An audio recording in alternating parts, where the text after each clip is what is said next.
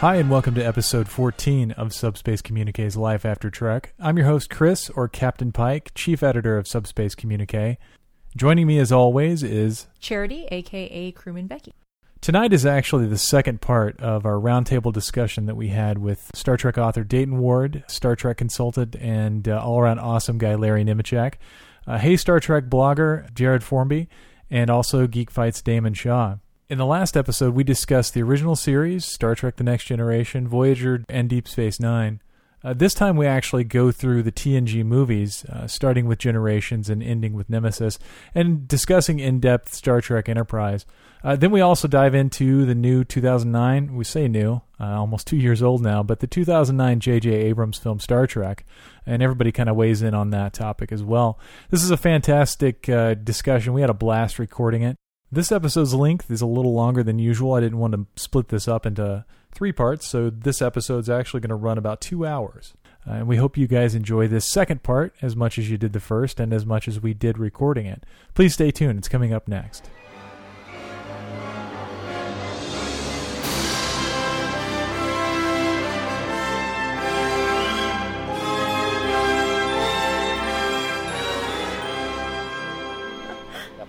That's awesome. So Enterprise, I think, is probably what we should talk about next. Obviously, it's in you know chronological order here. Um, I guess though we could talk about um, TNG movies. Now, when we made the transition from um, Next Generation and the DS9 era into Generations, um, and that was actually before Voyager, we saw we actually saw Generations in the theater, and I have to say, the first viewing of Generations for us, we were disappointed in it. Um, I've later come to really appreciate Generations. Don't you think, babe? When we saw it the first time, Yeah, but upon like renting it when it came out on video, I, I liked it then. I liked it the second time around. Yeah. a lot. actually, we rented it on Laserdisc. Laserdisc, yeah. That's how rad we were. What changed? I still have my Generations Laserdisc in the other room. oh, that's fantastic. What Nice. guys? What what changed from that seeing it the first time disappointment to oh we like it now? You know, I'm not really sure. I think maybe the first time I saw it, it was in a, a bad theater, and it was I- obviously Generations is very dark. Not not like tone, but the actual shooting quality is much darker than TNG was. You're in Captain Picard's ready room, and it's physically darker, so it was hard for me to see. Um, you know, it just it had a weird vibe to it because Well, I mean, of that. you know why they did that, right? No, I don't. They turned the lights down because they were still using the sets from the TV series, which were built with television resolution in mind. Uh, And so when you when you blow that up to whatever 35 millimeter, you know, for motion picture screens, all the flaws and all the all the shortcuts they took in the construction, which you can't see on TV, are now glaringly visible. Larry can back me up on this. Yeah. And the, so he turned the, the solution was to turn the lights down so that you would mask some of that stuff. Interesting. That's Plus, Interesting. plus there's this. You had a movie. You had a movie DP coming in, and there's this. That's true. That, that There's this factors thing in yeah. move that you know, like uh, a TV has to be lit brightly because they're like throwing the lights up and moving, move, move, move, move, shoot it in seven days, and the and the movie we're going to shoot on a. This is a motion picture now, and there's just something about well, movies are darker and TV hmm. shows are lit lighter because they have to be. They have to be fast and cheap and bright lighting is is not only illuminating flaws. I mean, they got to refurbish and do some stuff too, but They did some. they just I had a mean, thing, yeah. And then and then the, that whole first ha- chunk of that big part of the early movie, and I thought this for a long time, and then I went back and somebody went, well, it's because they're supposedly in orbit of that solar observatory star, oh, okay, yeah. and and it's like the, the the ready room scene where it's like almost there's like this amber cast to a lot of things. It's because of that star before it's blown up. But a lot of the stills that came out, I mean, it's odd, but yeah, they but I mean you can see the difference in just like the the, the prologue portion of the movie is lit differently than you know Right. the, with Kirk's era is, is lit much differently and brighter and busier than than next than the next gen portion of it and I I had always heard or at least that's everything everything I've always read about the making of that movie was that you know they were working off the, the original sets and there was only Uh-huh. we're talking what a matter of just a handful of if days if Right. if that between the ending of the filming of the pilot or the uh, of the series finale and then starting production on the movie they you know the, i think the cast got what a couple of weeks larry couple of weeks the- and and you know. they were overlapping when they shot the Kirk, the B scenes with Scotty and Kirk and all mm-hmm. that. So- they were so there was- overlapping uh, with the end of All Good Things. They were shooting. Right. They were both at the same time. Yeah. so they they literally went right into filming for the movie. So whatever mm-hmm. refurbishing or or or enhancements they gave to the sets, you know, I think they did the most with the bridge. They added some stations and they add. I think they changed up the Right. deck. And I I don't. It's been a while since I've seen it, but I remember that yeah, they, they, did. they make, brought some foreground, some some forward Yeah. stations, and they took they did an outer layer around the ramp down so that you could Right. stay up on that level with that. Yeah, So, but I mean, otherwise, it's just the same sets they'd been using for seven years. You know, which uh, uh, some of that had been refurbished from the movies. You know, Right. that preceded the show. So that stuff was showing its age. I, I I never liked Generations. Uh, It was, I, but that's because by the time I started watching Generations, I was a nitpicky fan, and I was able to pick that movie uh, just Mm. clean apart with just logic flaws. That that, was like, but you know, uh, Picard jumping out of the Nexus at the exact point, uh, you know, like. 10 minutes before he jumped in like wait why didn't he jump out before you know the enterprise crashed why didn't he jump out i mean if you can jump out at any point in time why didn't he jump out way earlier that little things like that just bugged the mess out of me and and then he, then he did jump out 10 minutes earlier where did old picard go so yeah, let, let's that, that's that's why i don't like to talk about generations I was going to say it's also the first Star Trek movie that I think a lot of us got spoiled by the internet. Oh, mean, right. For me, it was anyway. I mean, I remember somebody had leaked a copy of the script. and We all knew that Kirk was going to die. Hmm. And, you know, so I think it was the first Star Trek movie I, where I went in knowing how it was going to end. Um, I mean, that shit other was than Shatner that leaked it but I mean, you know, the internet web, you know, websites were just getting going, and and you know, AOL was where if you weren't on AOL, you were on Prodigy or CompuServe or Genie or one of those services, and that's where I remember reading the first spoilers for a Star Trek flick on the internet was about Generations. Yep. Here's here's some trivia for online trivia. Uh, Generations was the first movie to have its own website as a mm-hmm. marketing promotion. Yeah. Not the first Star Trek movie, the first movie period. Wow. That's cool. Yeah, that's awesome. All right, Mark well, Wade, that used to be a producer of StarTrek.com, he was when they had Paramount Digital Kitchen up in Silicon Valley, and that was their experiment. Was, you know, the studio was like, okay, we're going to fund you guys. What will this look like if we have like a website for a movie? And they picked, gener- you know, well, There you go. if we're gonna do if we're gonna do that kind of trivia now, the the first Happy Meal promotion was for Star Trek: The Motion Picture. that's right. Dude, there's all Was it kinds of really? firsts. That's Yeah, amazing. cool. Yeah. Now I know Jared has some pretty insightful thoughts on generations. He and I actually had a a uh, geek battle. I won't call it a geek fight. It was a geek battle. Uh, on It was a geek skirmish. it was a geek skirmish. That's perfect, actually. Geek flap? No, Yeah. no, no. That's Oh yeah, That's graphic. Yeah, that's Okay. So it was actually on uh, geekblips.dailyradar.com, which is now defunct. Um, but I know Jared has some some pretty good insight on this. Chris, did we kill a site? I think we did. Yeah, we were solely responsible for killing that site. Excellent. Yeah, I love Generations. I love it. Um, I I I think it's the only good next gen movie. Um, I think it's the bravest of the four, and uh, the biggest reason for that is that it is making the transition from a television show into films. And just as there's talk about Voyager having all this potential, Generations arrives with so much potential. It says, uh, this isn't TV anymore. This is uh, mortal danger. And uh, Picard is going to be facing challenges that are not going to be as cut and dry as what he's used to, what you're used to. So Picard himself is going to have to change and evolve. And uh, bringing in Kirk, I mean, God, I want. I hate that Ronald D. Moore and Brannon Braga like rip on this story and their script. I mean, I've listened to that commentary track and I just want to wring their necks because now they're old people and they're criticizing their younger selves, and their younger selves had the right instincts. The right instincts being that Picard has always been able to talk himself out of just about anything. Most gener- next generation stories end with some kind of uh, speech or some kind of insight or some kind of di- diplomatic thing. I mean, that's what he's known for. And none of that works in generations. He's up against a fucking madman, and he doesn't know how to win. He has to go into the Nexus and get Captain Kirk, and Captain Kirk has to say, "Oh, dude, I fought a madman like every other week. You just beat the shit out of him. And it's awesome that that's what Kirk teaches Picard. And and son of a bitch, if the original ending where where Kirk got shot in the back, the one that the fans went, holy shit, the one the one that they ruined, the fans ruined. If that had been intact, oh my god! I mean, I'm not saying it would have helped generations uh, any more or any less because even with their intact ending, the one that they wanted, the fans still hate generations. At least it would have stuck by its guns.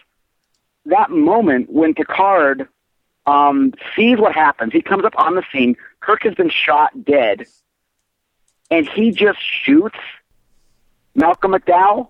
He just shoots him. Like, oh, fuck this. He just does that. And I'm like, oh my god, this is totally setting up for Picard to have some fucking kick ass movies. And and that's why I love Generations. I love the, the, the fucking scene in the uh, in stellar cartography where he dresses down Data. Like you need to get a hmm. grip, dude. Yeah. There is no way to get rid of that chip, and you got to start functioning. And you've wanted this your whole fucking life. Well, welcome to it. And now we're on.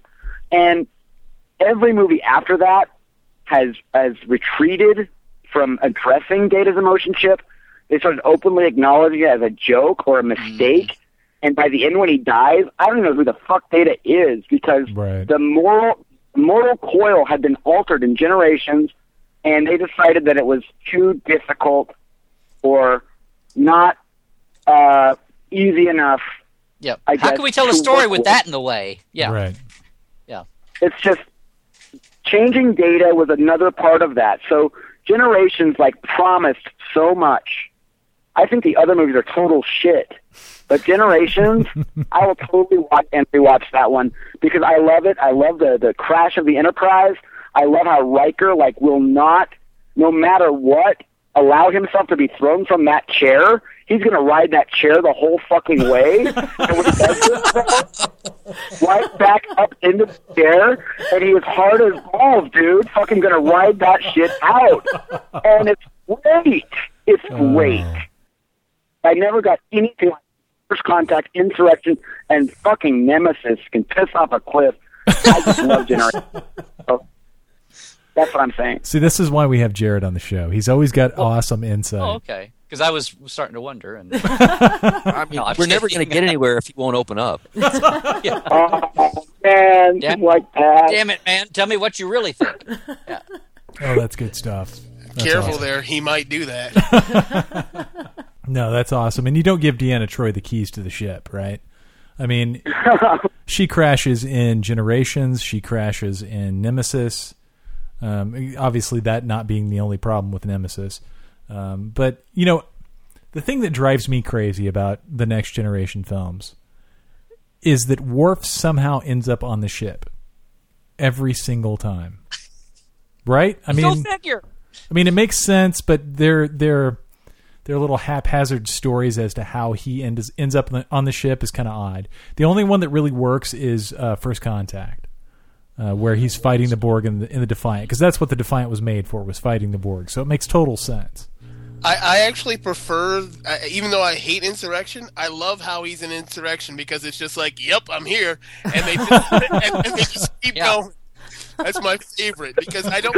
I know. The motherfucker's supposed to be there, so just, yep, I'm here. Let's go. And and I think they even play with that in the script. I mean, they even Yeah. have Picard say like, "Well, what the hell are you doing here?" I mean, it's, they, they, they, it's, it's kind of like Die Hard 2 when when McClane is crawling through the airport and he's like, "How does the same shit happen to the same guy twice?" I mean, he acknowledges the ridiculousness of the premise and then they keep moving. Right. You know, and, And in fact, and I think. the- yeah, I was going to say, ahead. Worf tries to offer an explanation about how he got on the ship in the first place, and it gets drowned out by other dialogue because they shift the camera away from him. so it's it's, it's it's it's almost Oh. like they know it. They, they they there's no really good way to justify it. We have to acknowledge it somehow, and then we just move on. If the Uh, next it's totally gen, or- justified. Anytime Worf is visiting, it's going to be a fucking movie. They know that. They get ready. I was going to say it's if those contract, next gen, though. if those next gen red shirts had any lick of sense, if you saw Worf walk on the E, it's like, oh shit. So next gen, it it launched or not next gen. Sorry, First Contact launched in '96, I believe. Yeah. So it was you know after Worf's on uh, DS9, and and even Sisko doesn't he say something about Worf uh, damaging the Defiant in later episodes Yep. right after that came out? They would try to make one or two little cute uh, things like that coming in and out. Yeah, and you know, I for me, I have to say, not that I don't like Generations, and and I think this is obviously the fan consensus, but First Contact is uh, my favorite, obviously, uh, from genera- from from the Next Generation movies. Um, Insurrection, Nemesis, it like it slow, it started going downhill from there, obviously. But so, what do you guys think about First Contact? Was it was it a, a win immediately for you, or were or did it have to sell you on its premise? It was fun. I mean, it was a it was it was a fun night at the movies for me. I mean, I I don't I don't really none of the next generation films really hold that much for me. You know, on repeat viewings. I'll watch one. I'll watch any of them if they if I catch them. If you know, like because uh, because Sci-Fi Channel and uh, AMC will run them periodically, so I'll catch them and I'll watch them. But I don't I don't love them the way I like the original series movies. Sure, yeah. Um, they don't they don't grab me the same way. Um, that's the that's what I mean. First Contact was fun. I remember going to the theater on opening night. We had a good time with it. We you know we we had we enjoyed ourselves. But like Jared said, it didn't really do anything that the TV show hadn't already done. right.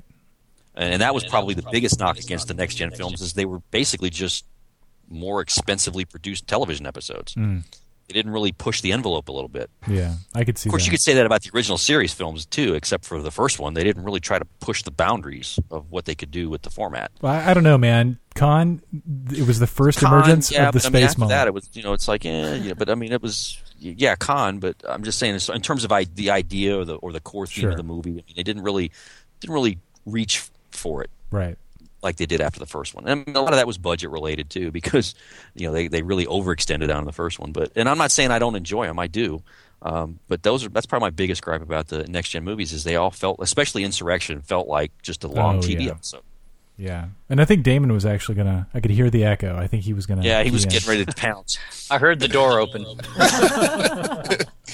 Uh, yeah, well, First Contact wrecked Escape from LA for me because I was in the theater to see Escape from LA and had no idea there was going to be a First Contact trailer. And I saw the First Contact trailer and I'm like, oh my god, that movie's going to be great. And I left the theater to call my friend and say, that movie's going to be great. And then I, I sure watched was. Are you sure? Hmm? it was- You sure it was Escape from L.A.? Because Escape from L.A. came out later. I thought. No, it was Escape from LA.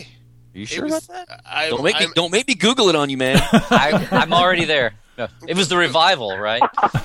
No, no, no. It was Escape from LA because I, I, I distinctly remember going, wanting to leave the movie, and I'm watching the movie going, I want to watch that Star Trek movie. I want to watch that Ninety Star- six. Yeah, I think I think Escape from L.A. came out in summer of '96 because we actually It went and saw that in the theater, and then Generate or First Contact came out in fall, November, right? right? Okay, Yeah. yeah.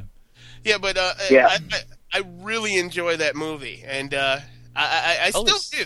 Escape from L.A. Is that what you're talking about? No, no, no. First Contact.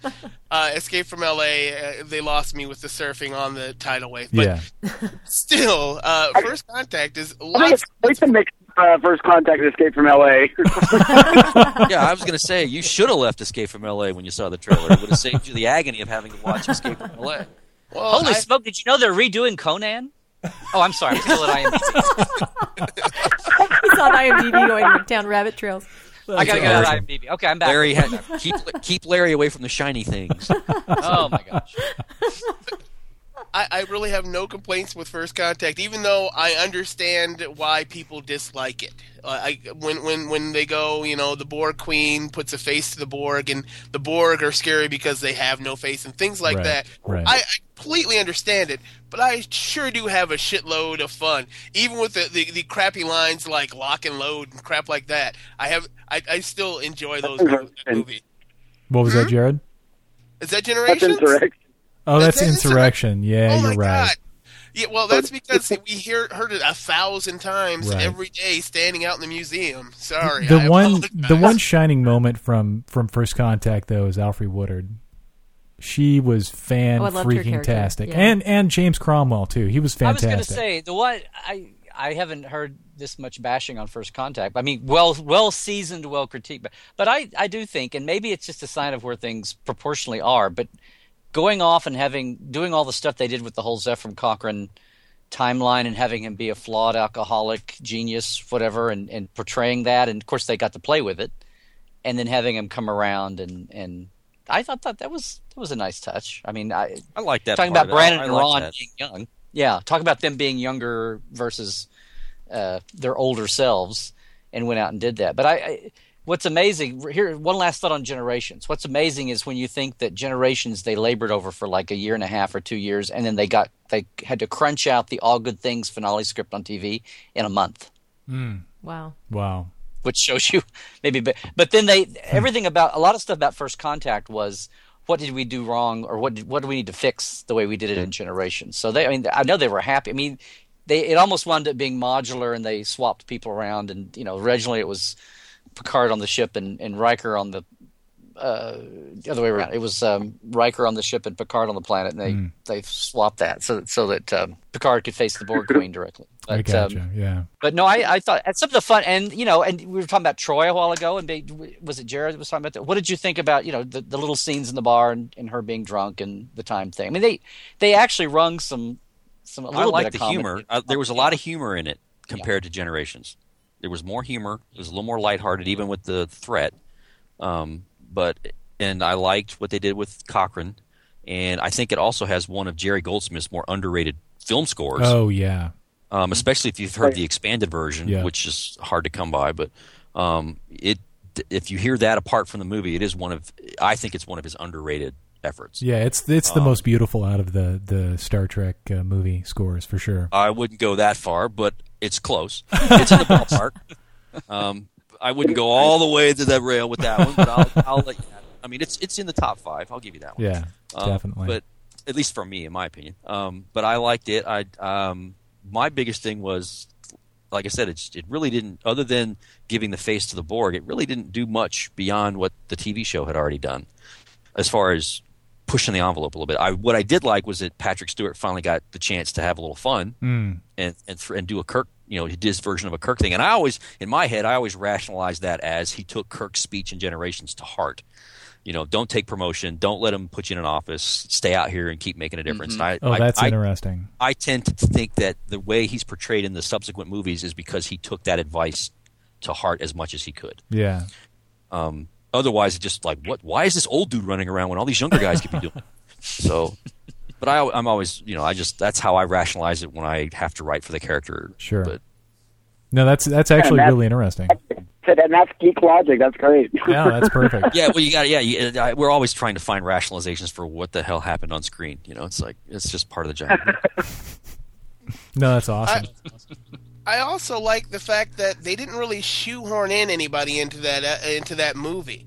Like uh, the doctor appears for a half a second, even though she's throughout the movie, but she has her moment. Everybody gets a moment, and that's all they need. In, in the other movies, sometimes it felt forced, but not really in in First Contact, at least for me. Yeah, I could see that. Yeah, I'm even even the EMH shows up and it seems appropriate. So yeah, I know what you're Oh, it's perfect. It's absolutely perfect. Mm-hmm. That's one of my favorite f- parts of the whole film because again, I'm a big Bob Picardo fan. So, but seeing him pop up, and I guess that was Larry can can confirm or deny that. But wasn't that his idea? Didn't he actually come to somebody and say, "Why you need an E? You're might- have an well, I think he'd been. Yeah, I think he probably did that along. The sad thing is, after that happened, it was like, oh, let's stick a cameo in every movie, and then the one, the Yeah. Quark moment, got cut out of Insurrection. But Well, I mean, I guess he had a discussion with Berman or somebody about, you know, Mm-hmm. if you're going to have an EMH, why not me? And I guess the ra- you know the rationale was that they were going with was, well, why would he look like you? and Picardo's like, why wouldn't he look like me? He's a computer program, you know. Why am I not everywhere? And so I'm glad they went with that. right, and then uh, they then they wound up doing a little more with that on on DS9 as well as Voyager. where They had Zimmerman on DS9. Yeah, definitely. I know Jared. You've got some pretty. I know Jared's pretty pretty uh, insightful to to First Contact. I, I, I'm guessing that you're. It's not your favorite. No, no, no, it's not. Um, and it wasn't. It wasn't the uh, the night I saw it. Um, I had to drive uh, two hours to see First Contact. I was hyped. I couldn't wait for it, and uh, and uh, watched it. And uh, I was there with those same uh, nerds I described from childhood that grew up in the neighborhood. Um, we all went together, and uh, at the time we were even running like a Star Trek role playing game. I mean, we were fucking deep fried, and it's the reason that uh, that uh, um, it didn't it didn't wash for us uh, for all of us. I mean, we we went right into it like a a, a two hour car ride home talking about what we witnessed, and you'd have think we'd have seen uh, episode one. I mean, we uh, we completely uh, ripped that whole scene. We ripped into its backside, like, and it went on after we'd gotten home, and we were about to, we were tired, we were ready to leave, and we were still talking about it. Um, there's just way too much. I mean, a lot of the stuff that I don't like has already been kind of voiced here. I mean, the the face of the Borg Queen thing, the Borg Queen is huge. I mean, that is the worst thing that's ever happened to the Borg. And what I love is in all of my research, and again, this is fun because there's Larry Nemecek here. Um, I discovered that uh, a Borg queen and or king was something that Michael Piller was resisting way back at the Best of Both Worlds, um, because they knew they had a really hot villain, and Michael Piller was challenging that writers' room, like, come up with something, come up with something. We need to bring these guys back because they're really cool, and the writers would be like, well, if you could like, if there could be like a queen bee or a king bee, maybe uh, we'd be able to do more with these guys from week to week because the way they are now, um, there's no reasoning, there's no bargaining, there's nothing. I mean, it's just basically show up, you got to run, and we cannot invent a story that's going to be compelling enough unless there's something that Picard can manipulate or work with. Yeah, well, how do you how do you Piller- play against uh, an unseen chorus? Right. it's like that's not Right. exactly you know dramatic. So Piller was like, "No way, no, you're not doing that. You're not doing that. You can't do that." And uh, and when Piller went to write his finale for uh, for the Best of Both Worlds Part One, he was like, "Well, I see what they mean now that I'm trying to work with this shit," but couldn't uh, compromise on his own philosophy. He had to keep that Borg integrity. So he's like, "Okay, they're going to assimilate Picard," and he's not a king bee. You know, he he invented that whole unified voice thing for uh, Locutus to kind of come in there and do that. And that was the most he was ready to compromise on the Borg idea. And you get the first contact, and it's like a fucking, oh, well, fuck it, dude. You know, remember how fucking Town writing for the Borg was? We're just to fucking con it out. We're to get it like a face. We're to have Picard deal with a face, and Picard can actually be Picard to this face and that that is that's the weak component. I mean, I know that uh, there's probably some people hearing this and rolling their eyes that it's a problem, but this was the all-out pussification of the Borg concept. I mean, that's that's what happened. They they let all the air out of the balloon, and uh, they just could not think of a way to let that Borg keep coming like that. And I just think that had the Borg stayed the way they were supposed to be, they could have worked that out. I think it'd be a great film. Wow. You still there? I think I'm we're here. losing Larry. Are we losing? I'm I here. think we're losing Larry. Yeah. It Yeah. Sounds like he's trying to dial up with a modem.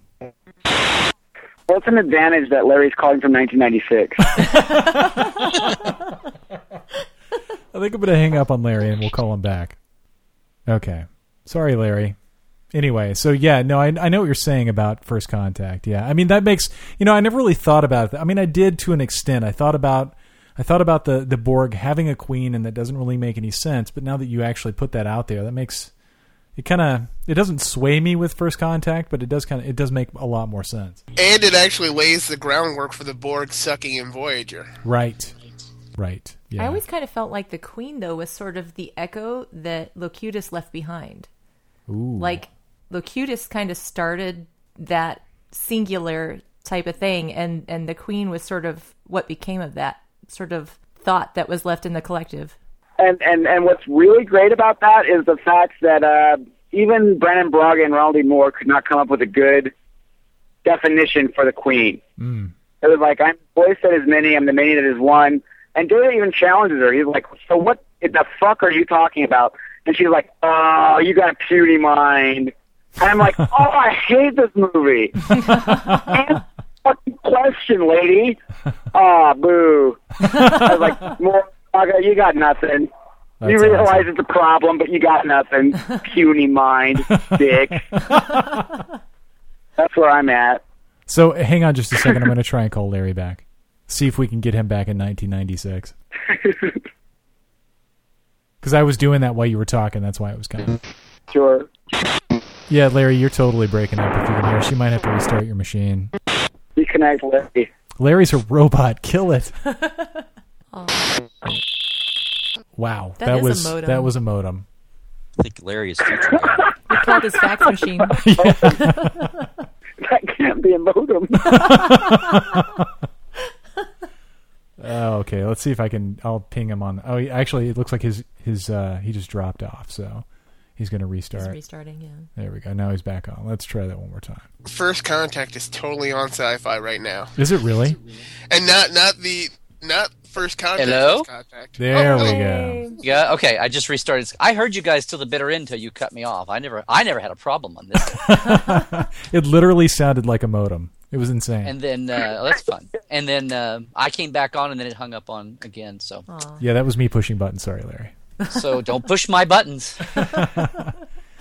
So now that we've talked about First Contact, uh, and Damon says that And First Contact is playing right on now, Sci-Fi yeah. right now, which is kind of fortuitous. But Uh, it's not First Contact. First Contact. It's TNG First Contact. It's the episode where Oh. Riker's on the planet and he's all messed up. Yes. I hate that episode. Anyway, Why do you Why do you hate that episode? well, it's just it seems like such a throwaway episode for me, and I think you know what cheapens it for me is the and part Bebe Neuwirth and and okay. yeah that part where she wants to you know have sex quote unquote with an alien.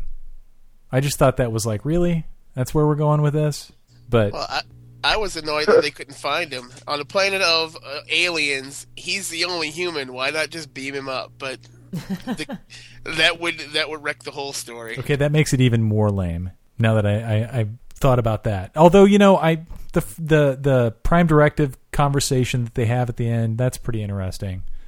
Um, but for a, on a whole, I'm not a huge fan. They of that. broke open the prop bottle of Picard family wine that he'd had since family. This is a classic episode, people, of continuity. Ah. Oh my god. Okay.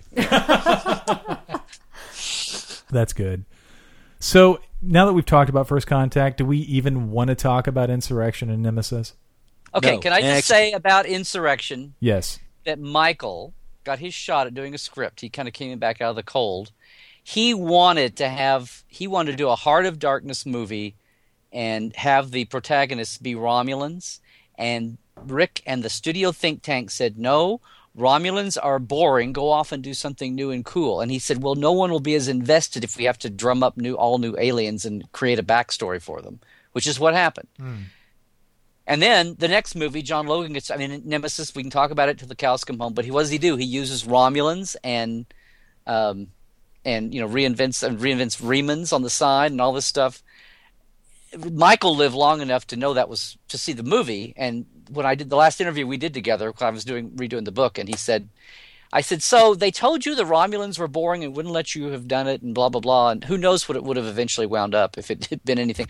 But I bet some of the problems of Nemesis wouldn't have been there had they been able to start with a known quantity. And then the fact that Abra- Kurtz, Kurtzman and Orsi have renegade Romulans in 09. I mean, it's just like, I don't know. I just always felt badly for him that he couldn't do his original. And that's Uh, Michael that's- Piller for everybody out yeah, there. Who's, yeah. Did you read a draft of that original version for Insurrection? Yeah, in fact, uh, well, he never Is got that to like something like email story. people like me? I'd love to read that. he Well, he had a book. That, yeah, he did the book that uh, uh, I think Fade Out or whatever. But he did the book that Pocket one got one studio executive at uh, Paramount got PO'd not because of any one thing, but he was just like, you can't talk about the way we make movies like this. And totally bizarre, and it and it, every once in a while somebody pops it on the internet and you can grab it. If I've got a copy because I he gave me a copy to you. He says here this will save a lot of oh, I, time. I've got the book, man. I've got that book. yeah, That's a good book.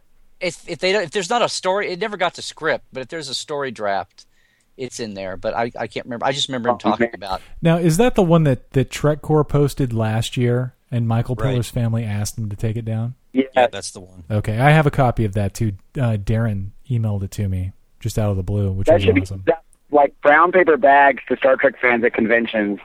That is such a great. You know, and and those two movies, I saw them in the theater and thought they were fine. Um, I mean, obviously there's issues, and Nemesis was. I, John Logan, and it's funny because in Vegas, Frake said, or maybe it was Dallas, Frake said, Nemesis wasn't my fault. So, I mean, I guess it was felt throughout the, the cast and crew as well. Um, it's such a Right, downer wait. that that's what they ended on. Fra- uh, wait, you said Frake said that Nemesis wasn't his fault? Right. Yeah, that's what he said. as a as a director or as an actor? Just in general, I think. I think that's what Oh, he okay, started his okay. panel with. Yeah. Yeah, that's what he Oh, started okay. his panel with. Okay, I was going to say because he didn't direct it, but yeah. Right. So, The sad thing about Nemesis is, I'm, when I finally, finally, finally got to read a script, I, I it was it was incredible. It was like a novel because I couldn't wait to turn the next page, and the script is talking about the ship's crash. You know, you'd never seen the Enterprise ram anything. That was one like the few things, just as a checklist of a, a bucket list of Star Trek things. And then not only did they ram, but they wrenched. The script talks about them wrenching apart like two old, you know, uh, uh, boxers pounding away at each other, kind of a thing, or getting disengaged. And then to see that and a lot of other things, and then to see it on screen, it was like, where did that script go? yeah. I mean, it was like the first time that because they always said, Jesus, Star Trek movies are way better than the. Sometimes they're way better than the scripts have any right to be. They lift everything, the actors, the cast, and the visual design lifts it off the page. That was the one time I thought that the filmed thing betrayed the script, and I don't blame any of that on. And Logan, they got watered down two or three times by then because so many people were putting their fingers on it. Hmm. I lay that totally Yeah. at the feet of the wannabe director who direct who they let direct it. So Yeah. Well, he directed Executive Decision before that, right? Yeah. He was like an No, editor he- that saved, quote unquote, a couple of movies. That was movies. his first movie. That was his first movie. Is that what you said? He was a movie editor, and I still see his name. I can't remember right now, but he was a movie editor. That was his Stuart first major motion picture. Stuart Stuart Baird is his name. Stuart- Yes. That's what I meant. I'm sorry. I was saying John Logan. You're right. Stuart Baird. Yeah, it's uh, and I heard that that he actually, and this is from Jonathan Frakes too, in in Dallas um, last year. He said that uh, the reason the Okudograms, the LCARS, were all blue was because Stuart Baird said everything's got to be blue. Mm-hmm. Mm-hmm. If nothing else, as a work item, the art department is going, okay, here's the stuff we pull out of you know storage, and at least we've got all the enterprise stuff is done. Now we'll work on spend our time, energy, and money on the all the new stuff that had to be designed for that movie specific. And he came in and said, I want the spectrum palette on this to be bluer. And they went, really? So they had to take every damn Jeez. file and, you know, I mean, is that how it works? Like a director can come in and, and mandate that kind of stuff? well, that's Hell yeah. that- Yeah, I mean, film is a director's medium. I mean, he he's the one who gets to make mm-hmm. all those kind of decisions. Gotcha. which And, I is mean, what he kept trying to tell everybody. Yeah. And Rick was TV, actually, yeah, Rick was You can actually blame TV for the distracted with writers. Enterprise. Yeah, yeah. You can blame writers when it comes to TV, but for film, it's the director. Hmm. So What were you going to say, Larry, about about Rick? No, I said Rick was. A lot of people want to jump on Rick on Nemesis, and really, he was kind of. I think maybe it was. I don't want to say intimidating, but he was all into consuming, con- being consumed on developing Enterprise and saving the franchise, the next big thing, and he kind of handed not. He didn't ride Nemesis as hard as he, for good or for bad, he didn't ride it as hard as the other movies, mm.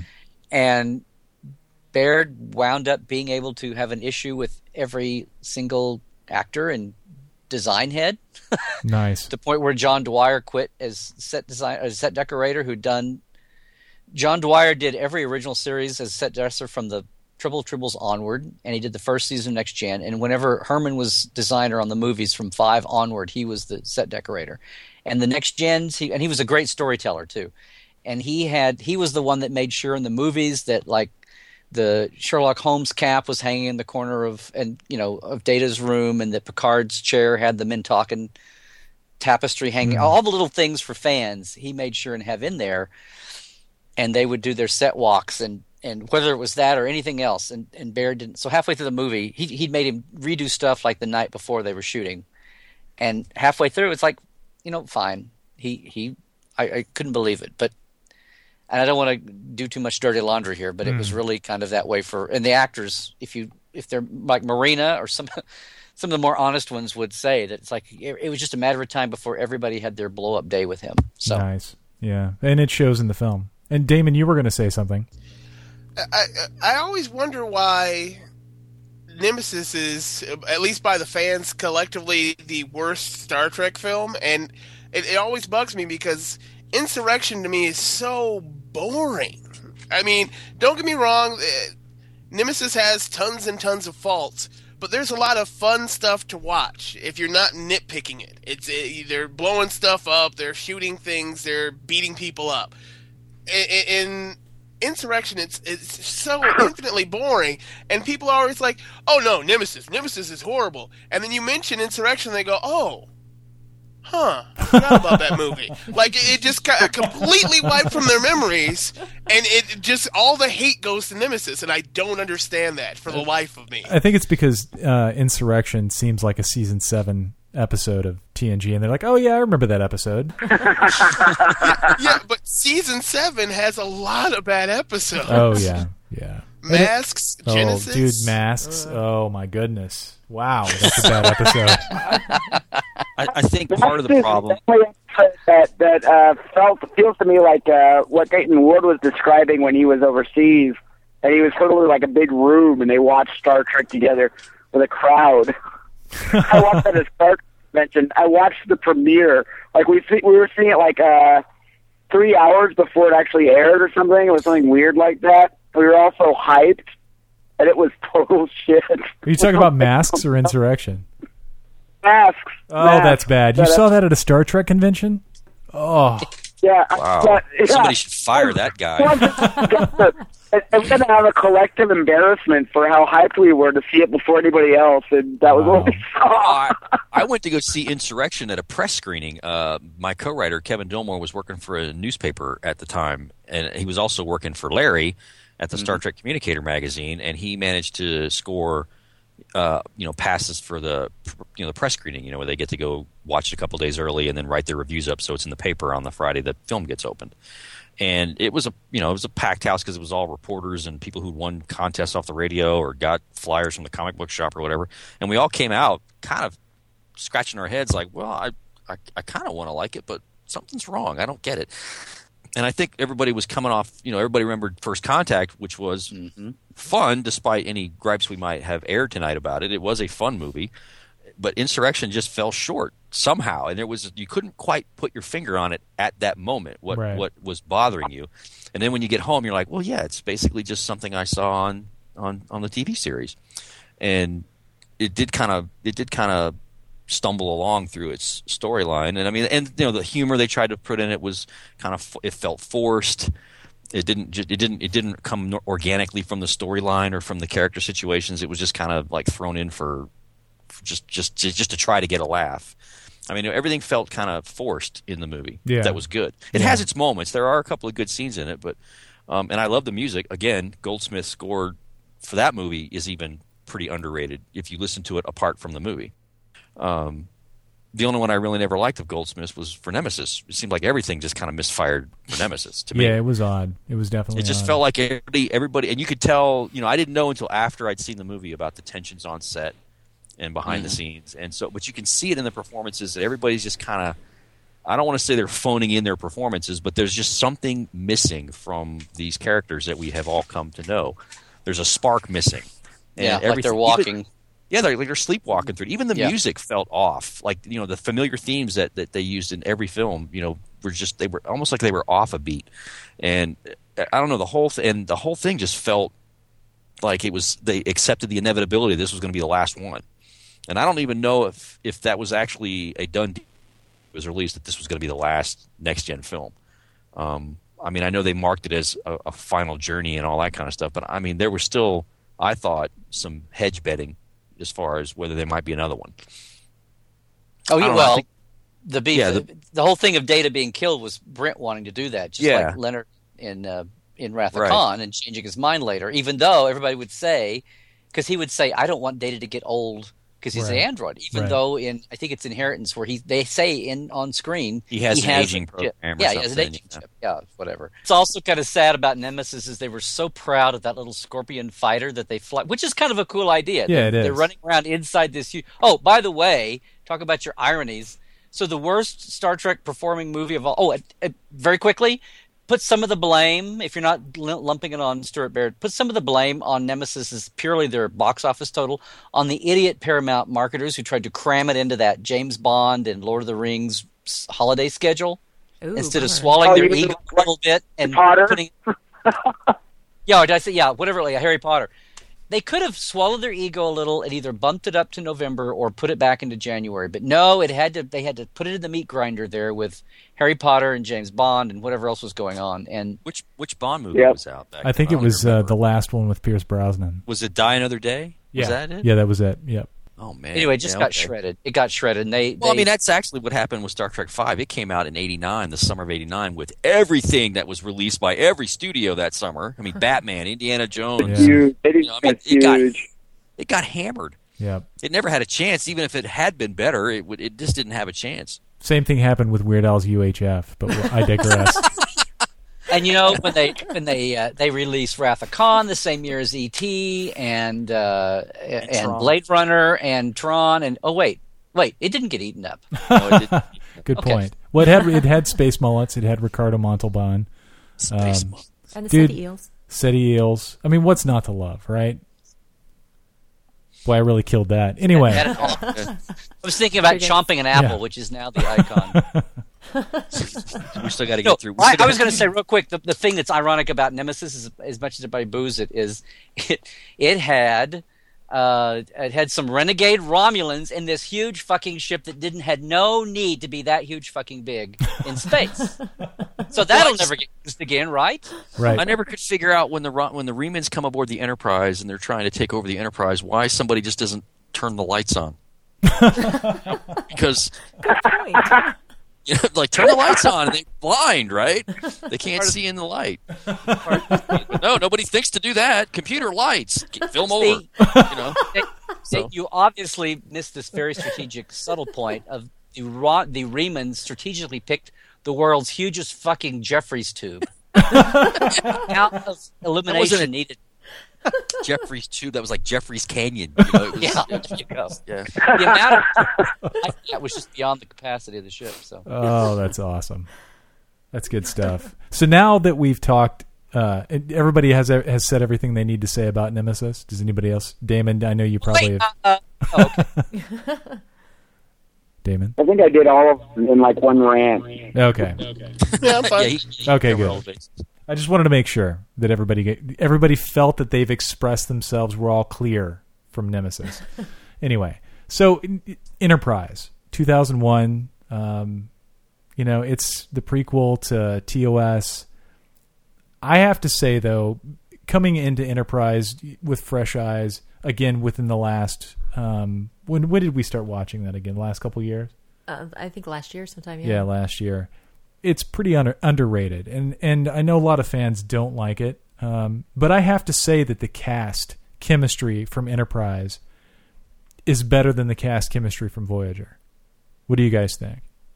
leaps and bounds better. I like that cast. I, I actually wish they would have continued on, but unfortunately, I didn't get my wish. I, I actually liked Enterprise from the start, Yeah, and, and and I wasn't tied to the fact that it's it's before TOS, and I think that's what a lot of fans get hung up on was that it's before TOS, and their technology is more advanced and all kinds of stuff, and they're like, oh no no, as opposed to going Archer and Trip. That's that's a good combination there. Uh, Phlox is really fun to watch. I kind of like Reed.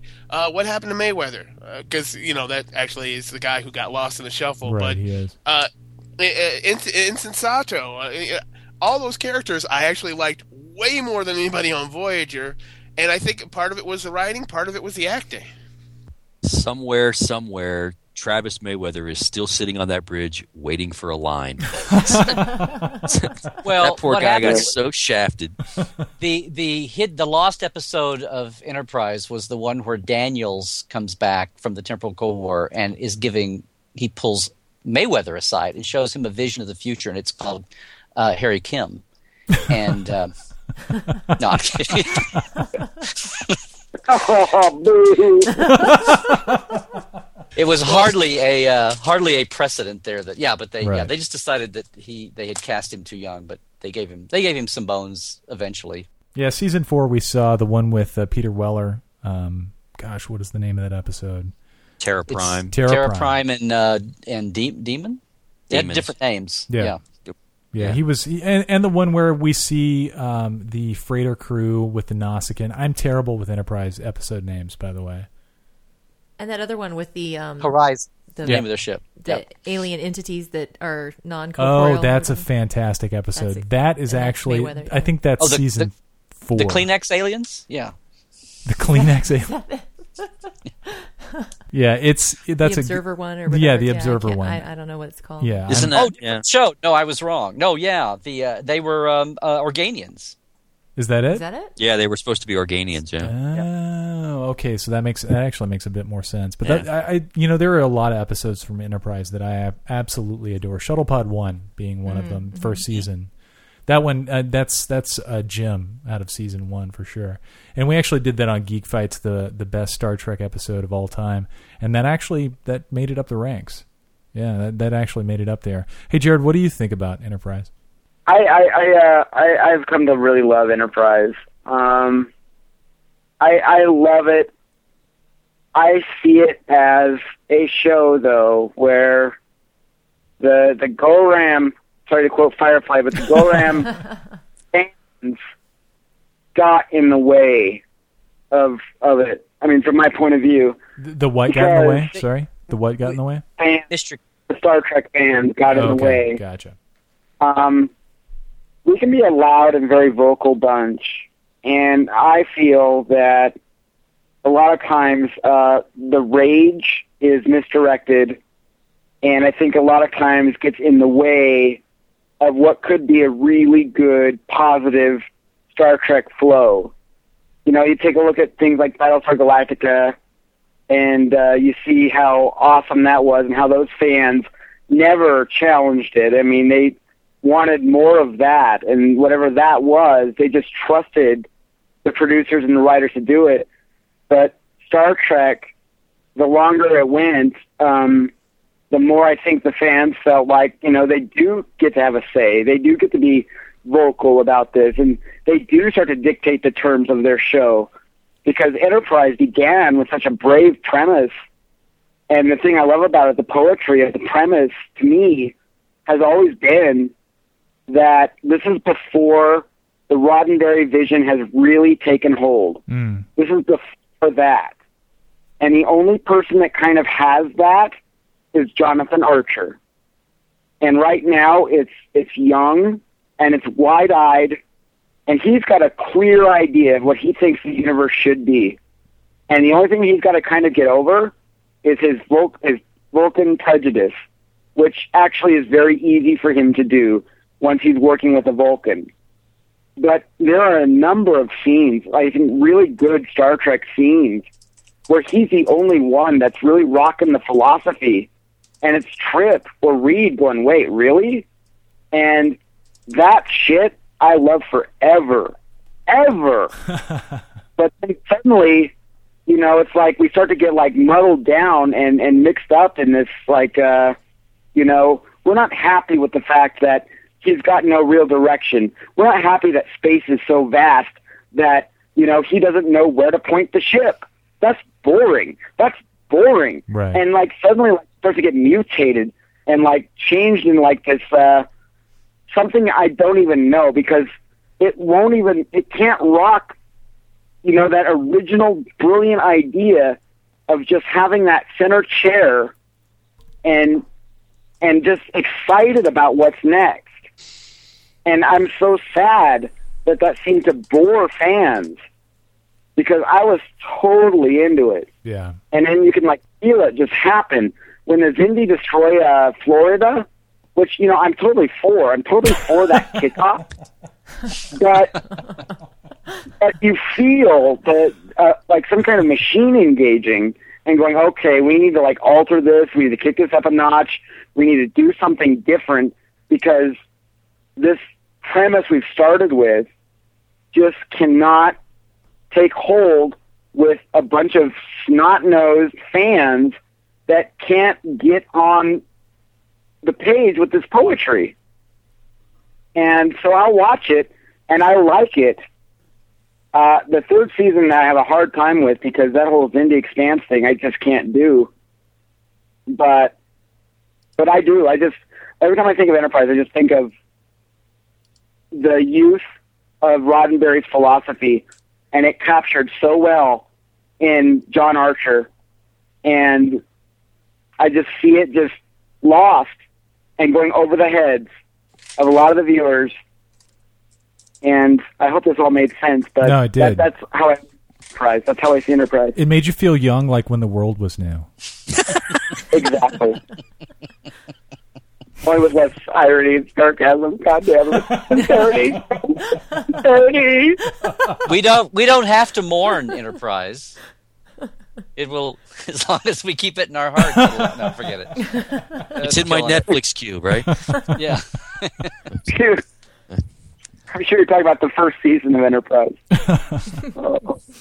Yeah, I, I liked I, I I still like Enterprise, and we've we've uh, we're far into season four now uh, when Manny Coto has taken over, and the tone of the show has changed. I, I did notice though that with uh, season four of Enterprise that the filming quality, or maybe it was the lighting, or, or something changed. It didn't look quite as good as season, and, and just from like a process. They cut the money. Oh, that's it. It's that whole Well, money they issue. also went. Everything went digital in the fourth season too. Hmm. Oh, okay. Not Gotcha. that that. I mean, they ever adapted to it. So I mean, that's something they went totally hundred percent. Yeah, digital. Okay. So Gotcha. So, what do you guys think, Larry and, and Dayton? What do, what are your thoughts on Enterprise?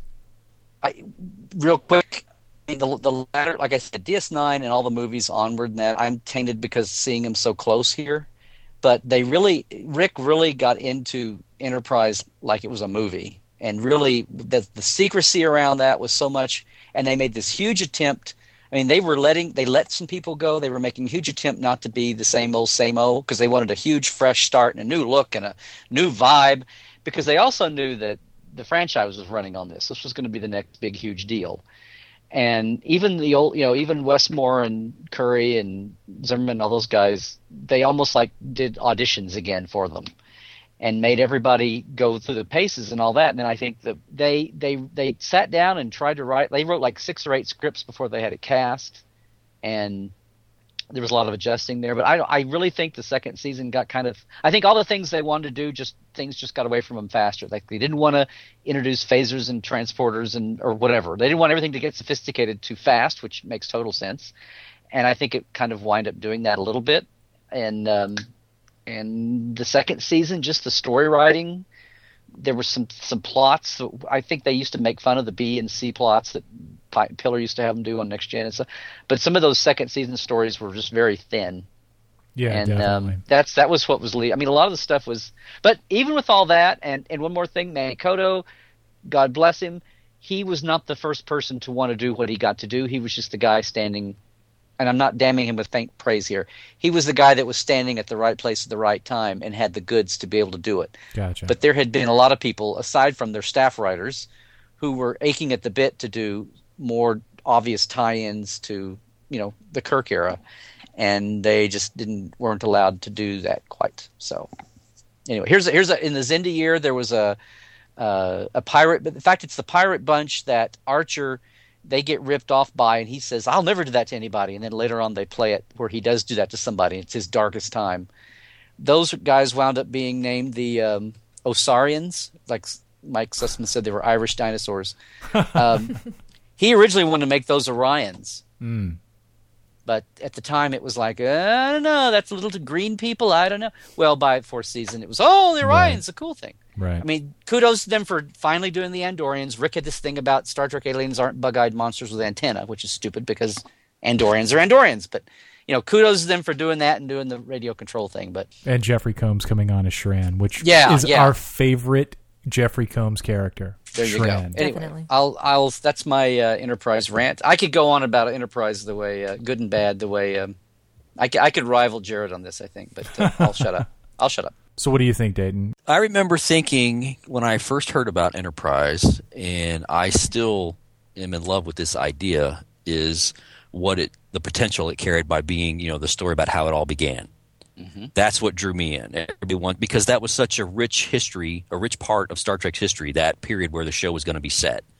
You know, the, the founding of the Federation and the Romulans, the Romulan War, and all that kind of thing. There was a, there was a lot of potential for that period of time And my big beefs about Enterprise were, like Larry said, they weren't allowed for whatever reason to try to tie make it make themselves really look like a prequel to the Star Trek we already knew.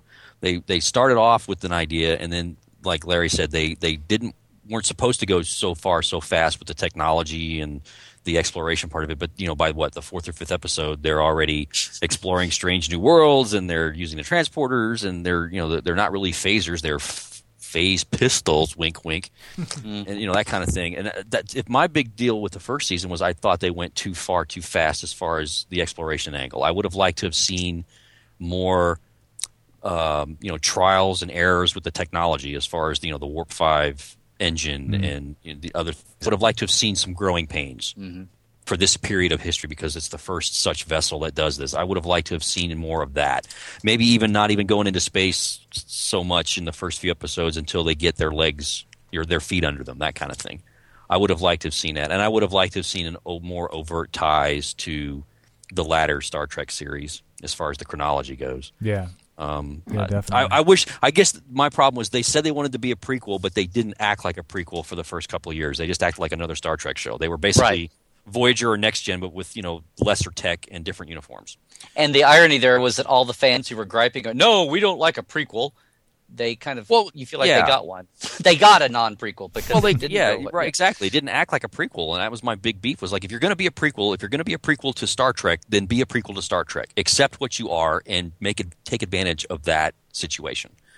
You know, warts and all. Yeah. You know, show me how show me how you decided that you know yellow shirts looked cool that kind of thing. I, I, mean, I'm being facetious there, sure. but I would have liked to see more overt ties to that, those periods and more more found you know, laying the foundation. I guess is a better way of mm-hmm. putting that. Not necessarily tying in, tying in, but I would like to have seen more laying of the foundation of what we already knew. Right.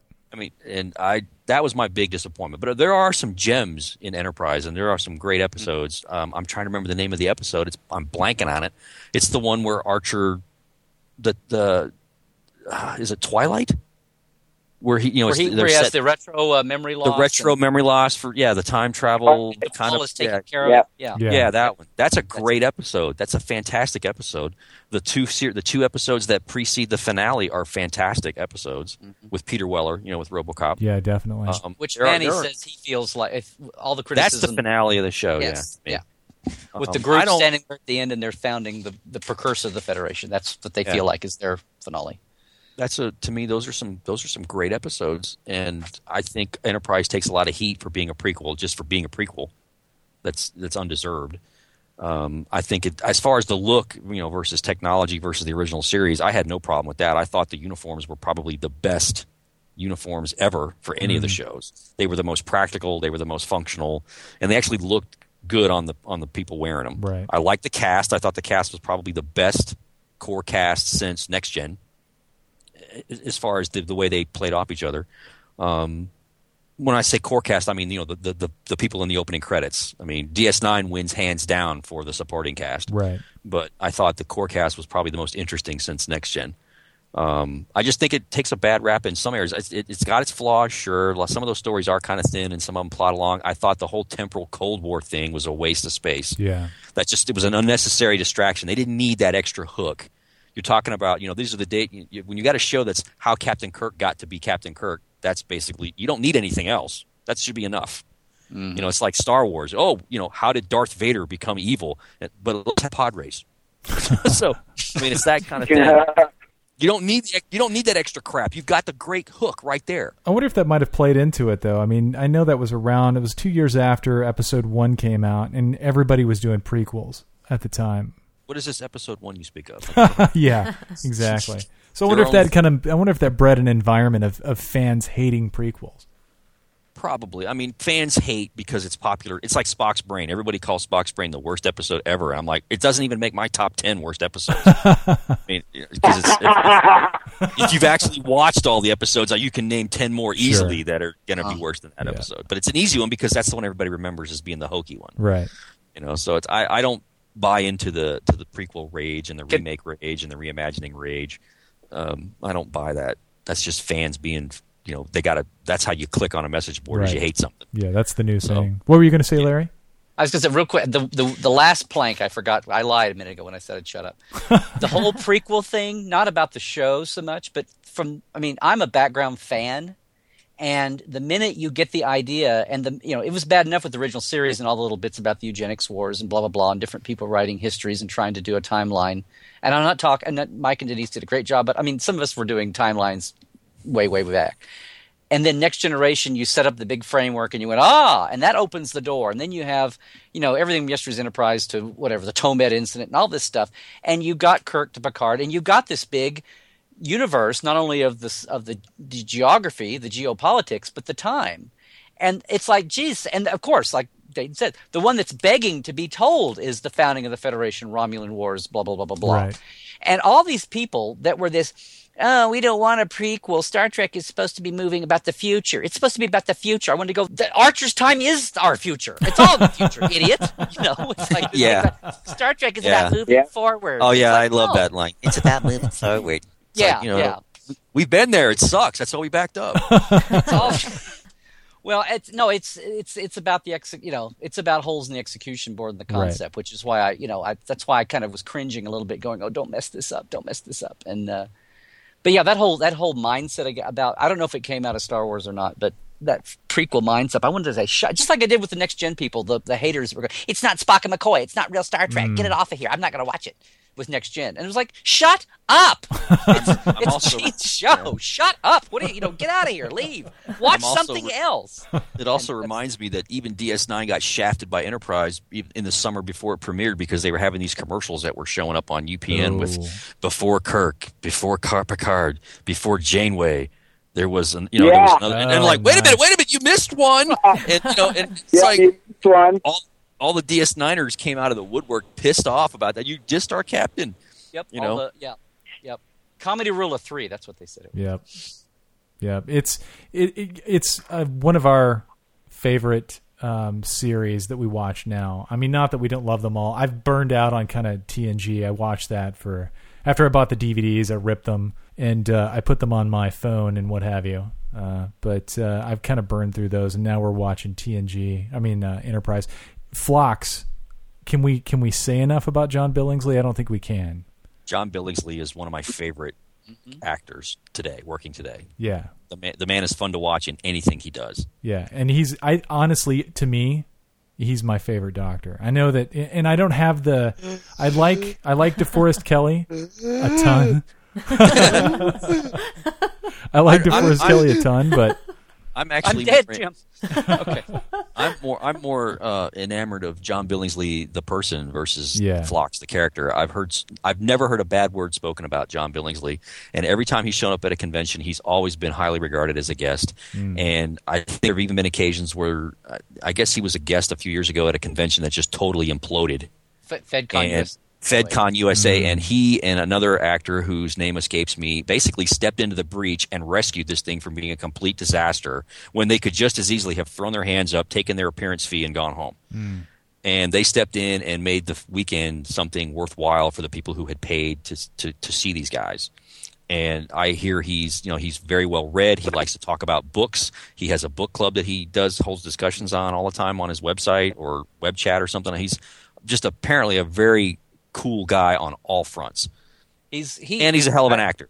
Yes, uh, Mike Westmore is like the most laid back one of the major design. They're all they're all great guys, but Michael Westmore is the one that you and your and your your dog without a bath and your kid with a dirty diaper could walk up to and start talking to, and he would just jump in. And I don't know where that image came from, but ah, and and what conventions uh, have you been going to? and Joel, you've seen a few of them.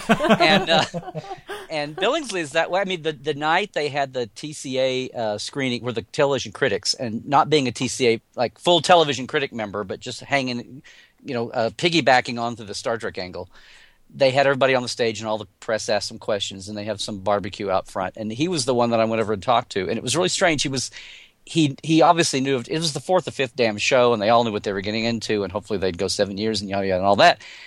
And you could just tell that along with with uh, Scott Bakula, he was the most se- you know, nothing against the younger actors, but he was the most seasoned of the crew, the one who was the most laid back about it, and the one that I walked over and wound up talking for 30, 45 minutes, and it was really funny because I, I remember taking a it's like you only get to talk to these people once before everything sets in. Hmm.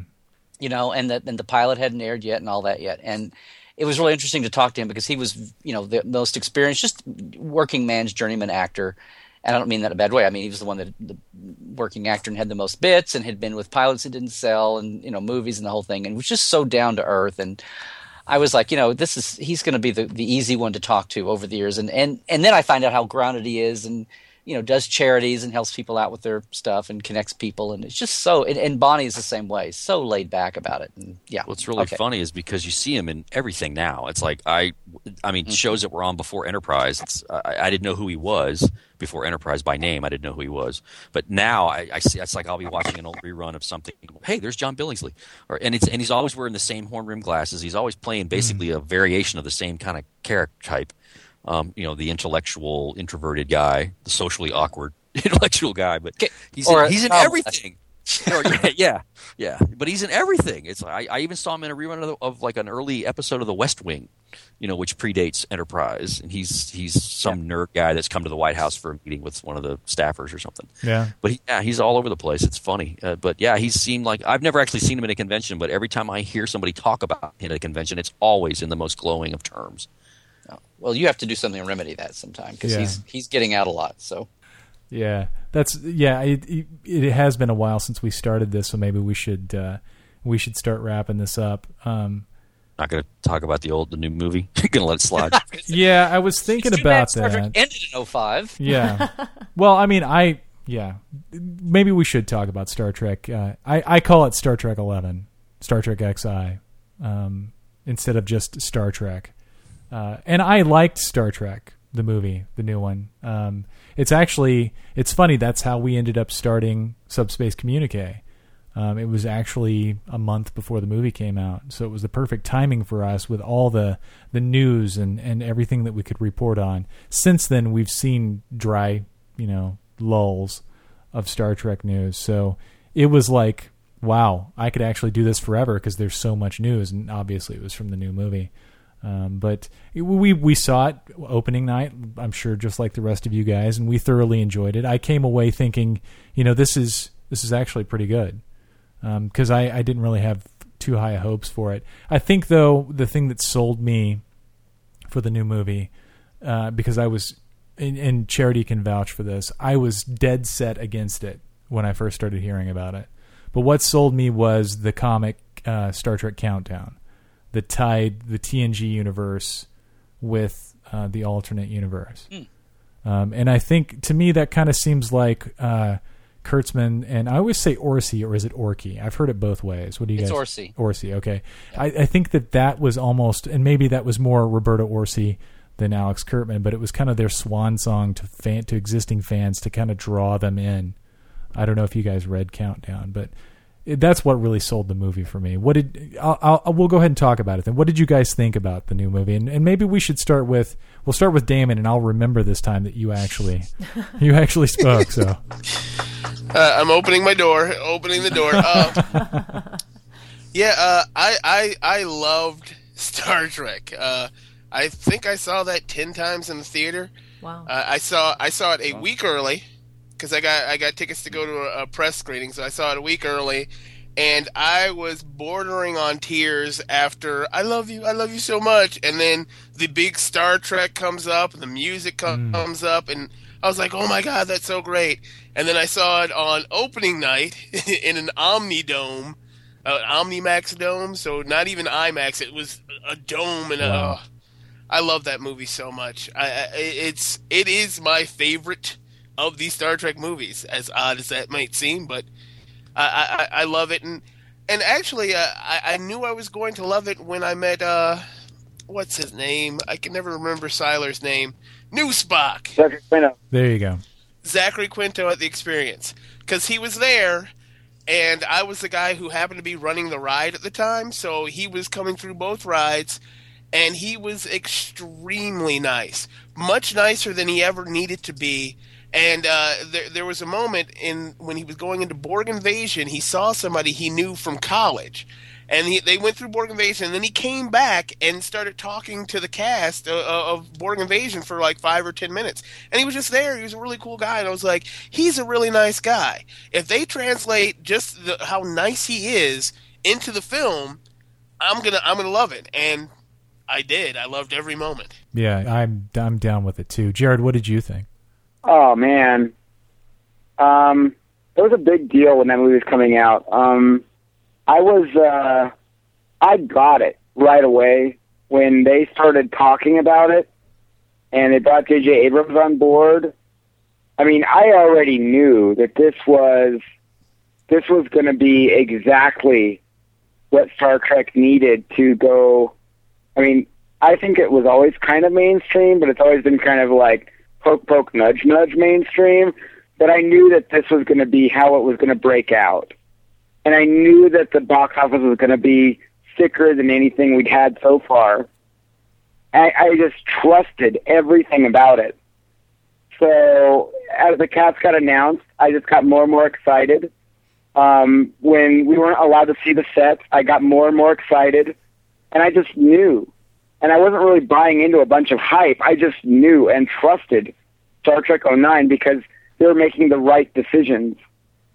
And then the movie came out. And it superseded where I already was at. Um, that movie, I mean, I think that, you know, if you like stand back and really like analyze it, maybe, you know, it's not the greatest plot ever, but it is such a great film. And Star Trek really needed that. And it's the biggest slap in the face to Star Wars fans because they have three movies that are trying to be as badass as that one, Right. and they couldn't nail it. They could not nail it down. And we got that. And that's Star Trek. Star Trek owns that.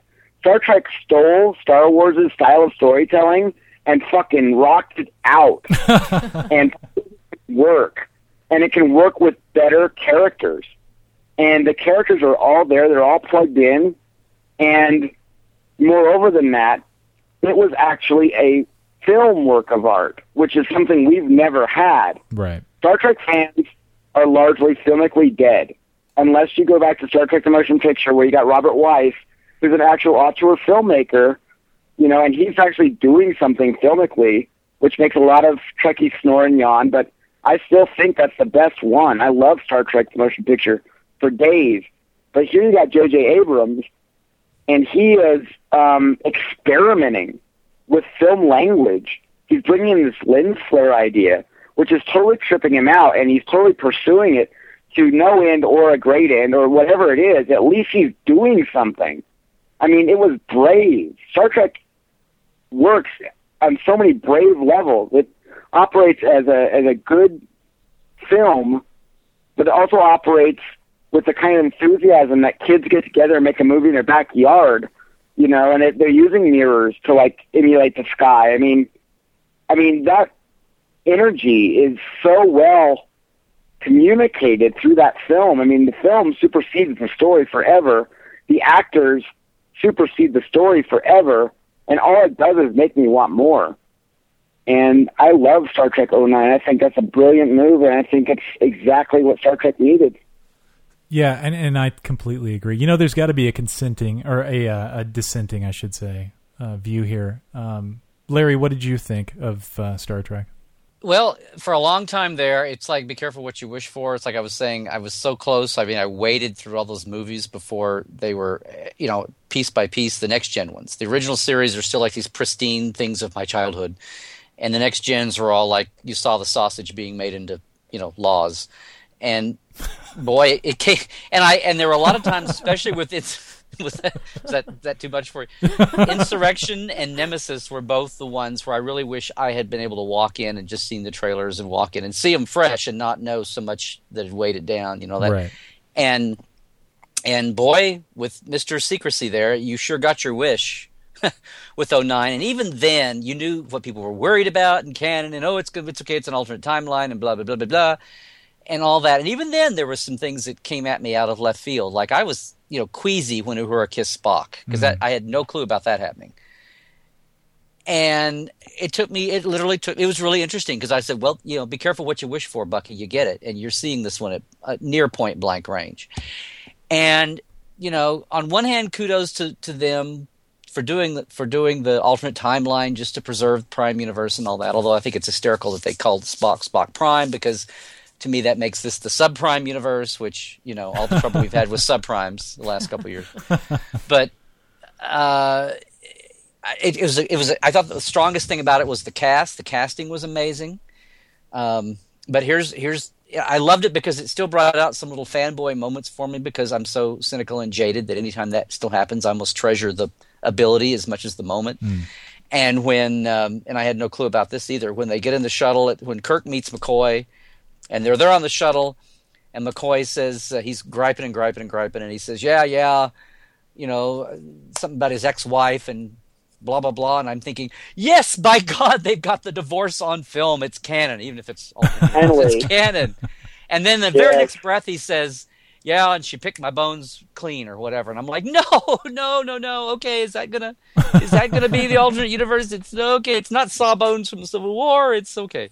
Anyway but i you know and then i find out they added that line in the moment on set that wasn't a scripted line. Oh that's interesting. I didn't know that. But yeah but anyway so the fact that they you know the fact that they took this thing and ran with it as any decent filmmaker would do in the in the you know the 20 teens now the 20 aughts i mean because the, i think the mistake people got into was exactly thinking that insurrection nemesis and first that all the past the berman era or even the you know god the 80s and 90s movies were what a quote unquote star trek movie had to be like and look and feel like. Because there's the there's the story and then there's the visuals and then there's the you know direction and pacing and editing. And they're all three different things. And the thing that's the least controversial is the pacing and direction and editing the thing that you can play with the most. And and it's almost like 180 degree swing from poor stuart baird's thing where yeah i mean i would expect a jj abrams movie or any of any other top 8 or 10 or 12 directors to run and have this run. I think a lot of people got trapped into thinking that if it was star trek it had to be ponderous and slow and you know two steps behind and cheap on a budget and all this stuff. And it didn't have to be. So the fact that it just like wow you're just all i mean at first when people were kind of mixed up and they didn't want to praise it too much old, old people that were very vested especially a lot of professionals who were vested with the old franchise older franchise everybody would say oh it was a fun ride it was a fun ride and not mean that as a mm. as damn with faint praise at all but it because it was and i thought the cast from day one was was that way, and and the story for what they had to do. Because if you think about it, a lot of this is just like motion picture and generations. You have to restart. You know, half the movie has to be taken up with exposition and, and getting all the hoops jumped through that you got to start off with. And I think the next movie is going to be a lot harder to write because you don't have that crutch for a third or half the movie. Right. You've got to hop right in and get it going.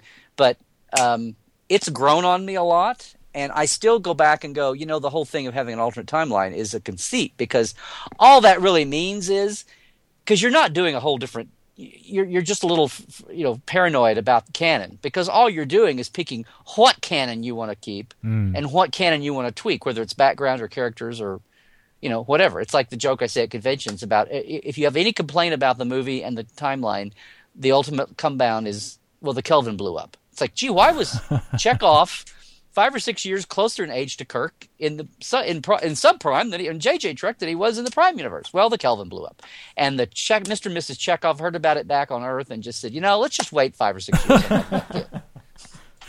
but you know, aside from that kind of thing, it you know it does work, and you know, good God bless them. The best thing about it was it did the the evil master plan for Star Trek. It got people thinking Star Trek was cool again. People under forty could like Star Trek it can be a video game, and they will trot out and buy the old DVDs and the old, you know, original and next gen and everything else. And I don't know if it's to a man, but that to a person, but that's there were tons of people at Vegas that year. I was shocked and amazed at how many people came in totally new. They were there. They were totally only JJ fans who were, you know, retconning themselves back into fandom. And I was just shocked that it was that big a thing. So, you know, uh, so it's I've I didn't walk in a hater at all, but I did have some natural human because I saw it three or four times the first week it opened too at different screenings, and um, it took me it literally took me three screenings before I was able to intellectualize the Spock uh, Uhura bit, but Hmm. other than that, and go back and say, oh, original series they played with this. I got to talk to Nichelle They a little bit did. about Charlie it. X and Charlie X. Yeah, yep, yep. But that's my two bits. Also has the 17 year old girl that Rand tries to pawn Charlie off on, who's in a uniform. Blows Yeah. my mind. Love it. Love it. That's good. You know, Dayton's been awfully quiet during this whole thing. I'm curious to. Uh, that can't be. Yeah, I'm curious to. I'm curious to see what he has to say. No, I, I've been listening with great interest to what everybody's been saying. I had a ball with the movie. I, Oh, I- that's cool. I, I enjoyed the hell out of it. I was in the beginning when I first heard about it. I was, you know, cautiously optimistic. I believe is the trademark phrase. But the things that started to convince me that it was going to be something fun to watch was, uh, first of all, Leonard Nimoy bought into it. It was en- it was enough for him to come out of retirement after you know so many years, and I'm like, well, okay, that's kind of a stamp of approval. Um, I got to meet I got to meet Zach Quinto at a convention in Denver that we go to every year called Starfest. I met him almost a year before the movie came out. He had, uh, you know, they because they at the time they were pushing toward. They had just made the decision to go from December 08 to May of 09 for the release date, and so this was like April of 08. He was at this convention, and he was walking around the convention. He was checking out the dealer's room. He was dropping in on panels. He was hanging out at the parties that night on Saturday. He was, you know, having a good time with the convention, not putting on a show. He was legitimately having a good time at the convention. And he stopped by our table to talk to us. And you know, we were talking about so you know, so you guys write Star Trek books. That's pretty cool. And he was flipping through stuff on our table, and I said, "Yeah, I've got one coming out next May, uh, right as the new movie's coming out. So don't screw that up for me." And all of his little all of his little skirt hangers all took a, a, a you know one of those deep shocked breaths, like I can't believe he just said that. But he laughed his ass off, at that comment. and he thought that was the funniest thing he'd heard all day. And he says, "I will definitely make sure that that doesn't go bad for you." That's and he- awesome. and that, it was great. It was a great line. Even my, my co-writer Kevin, he looked at me like, "I can't believe you friggin' said." That. then, he, then he stops back and he goes, "Wait a minute! I should have known better. You're going to say something like that. You're the only one here with the nuts big enough to do that." I said, I just it was just came right out of my mouth. I didn't even think about it, and I just I remember seeing the look of horror on his assistant's face or what a bodyguard or hmm. whatever. I just I just and I uh, because that was my favorite memory of that weekend was seeing the look on that guy's face. That's awesome. But then I think what what, what sealed the deal for me that that I, not so much that I was going to have a good time, but that the studio was confident this was going to be a big player was the Super Bowl commercial. They paid that money to have an advertisement during mm-hmm. the Super Bowl, and I thought, okay, these guys are serious about this movie. They're not just throwing out another Star Trek movie. They're they're starting from scratch. They're they're going for broke on this one. They're not. It's not just the same old, same old. And you could tell just from the trailer that it wasn't going to be the same old, same old. Um, and I and like every like Larry and Damon, I, I saw this thing five times in seven days the first week, the week before it came out, because of a PR firm uh, got a hold of us and had us come out and do some things to tie into the different screenings they were having around town the week before the movie came out. So we got to see it five times, including twice in one day. oh wow. Uh, I saw it once in the morning. I saw it once in the morning over breakfast because we we had these theaters where they you they actually bring you out breakfast, a full blown breakfast buffet. You know, they'll they serve it to you at your table while you're watching the movie, and then the uh, then then later that night we went to go see it. So I mean, I was on overload that that week, and I loved it more each time I saw it. It was just that much fun. And that was the big thing for me is it was fun. It was more fun than any Star Trek movie I'd seen in 10 years. Yeah. Definitely. I had I was, I was I was telling people I said I had fun at a Star Trek movie at the theater, which is something I have not been able to say since Galaxy Quest came out. That's great. so it was yeah, it was a bl- and people I knew who had no interest in Star Trek whatsoever were telling me I just saw Star Trek over the weekend and it kicked ass. yeah. Is it all like this? I'm like, sadly, no. you know, but but you know, here's where you can go. And uh, yeah, even my mom, who does not like Star Trek, liked that movie. Yeah. Yeah. It was to uh, me was the ultimate win. I'm like, see, I told you. and it made money. That was that was a big key. It made It was money. huge. Yeah. It was a huge. Everybody was talking about it for that first what month it was out. Yeah, and I say we when when I was talking about our experience with it. What what did you think when we saw it the first time, Charity? Um, yeah, I totally dug it. I wasn't as jaded as you were going into it. Yeah, I was pretty jaded. I was uh, pretty dazzled by the the visuals that I saw in the commercials, so I thought I'd at least have fun in it watching it. Um, but uh, yeah, actually, finally seeing it, um, it was great. I, Yeah, we I- were so stoked I that when we walked out of there. Yeah, I totally. one of the reasons, one of the things I con- I made a conscious decision to do was I didn't get wrapped up in the idea that it was going to be a you know break from canon or it wasn't Right. going to it wasn't going to. I just I just said you know what it's going to be a clean reboot. I treated it as a clean reboot. Uh, you know, just like this is this is not the Star Trek I grew up with. It's going to be different, but hopefully it'll be enough that I'll enjoy it. And I enjoyed it exactly for what it was, which is just a reboot of Star Trek. Um, I got I don't care about the alternate timeline or the fact that it's you know blah. I don't I didn't care about any of that. All I wanted was a fun time at the movie theater watching a Star Trek movie, and I got what I paid for. Yeah. And I, Um, and I thought that uh, one of the, the things that I didn't think I would like, which I ended up liking, was Chris Pine. For some reason, I didn't think that yeah, I was Chris going to like Pine- him. I really dug uh, Karl Urban. I Right. thought he nailed McCoy. Yeah. I, I'm a huge Bruce Greenwood fan, so I thought he did Oh, a, a great job as Pike.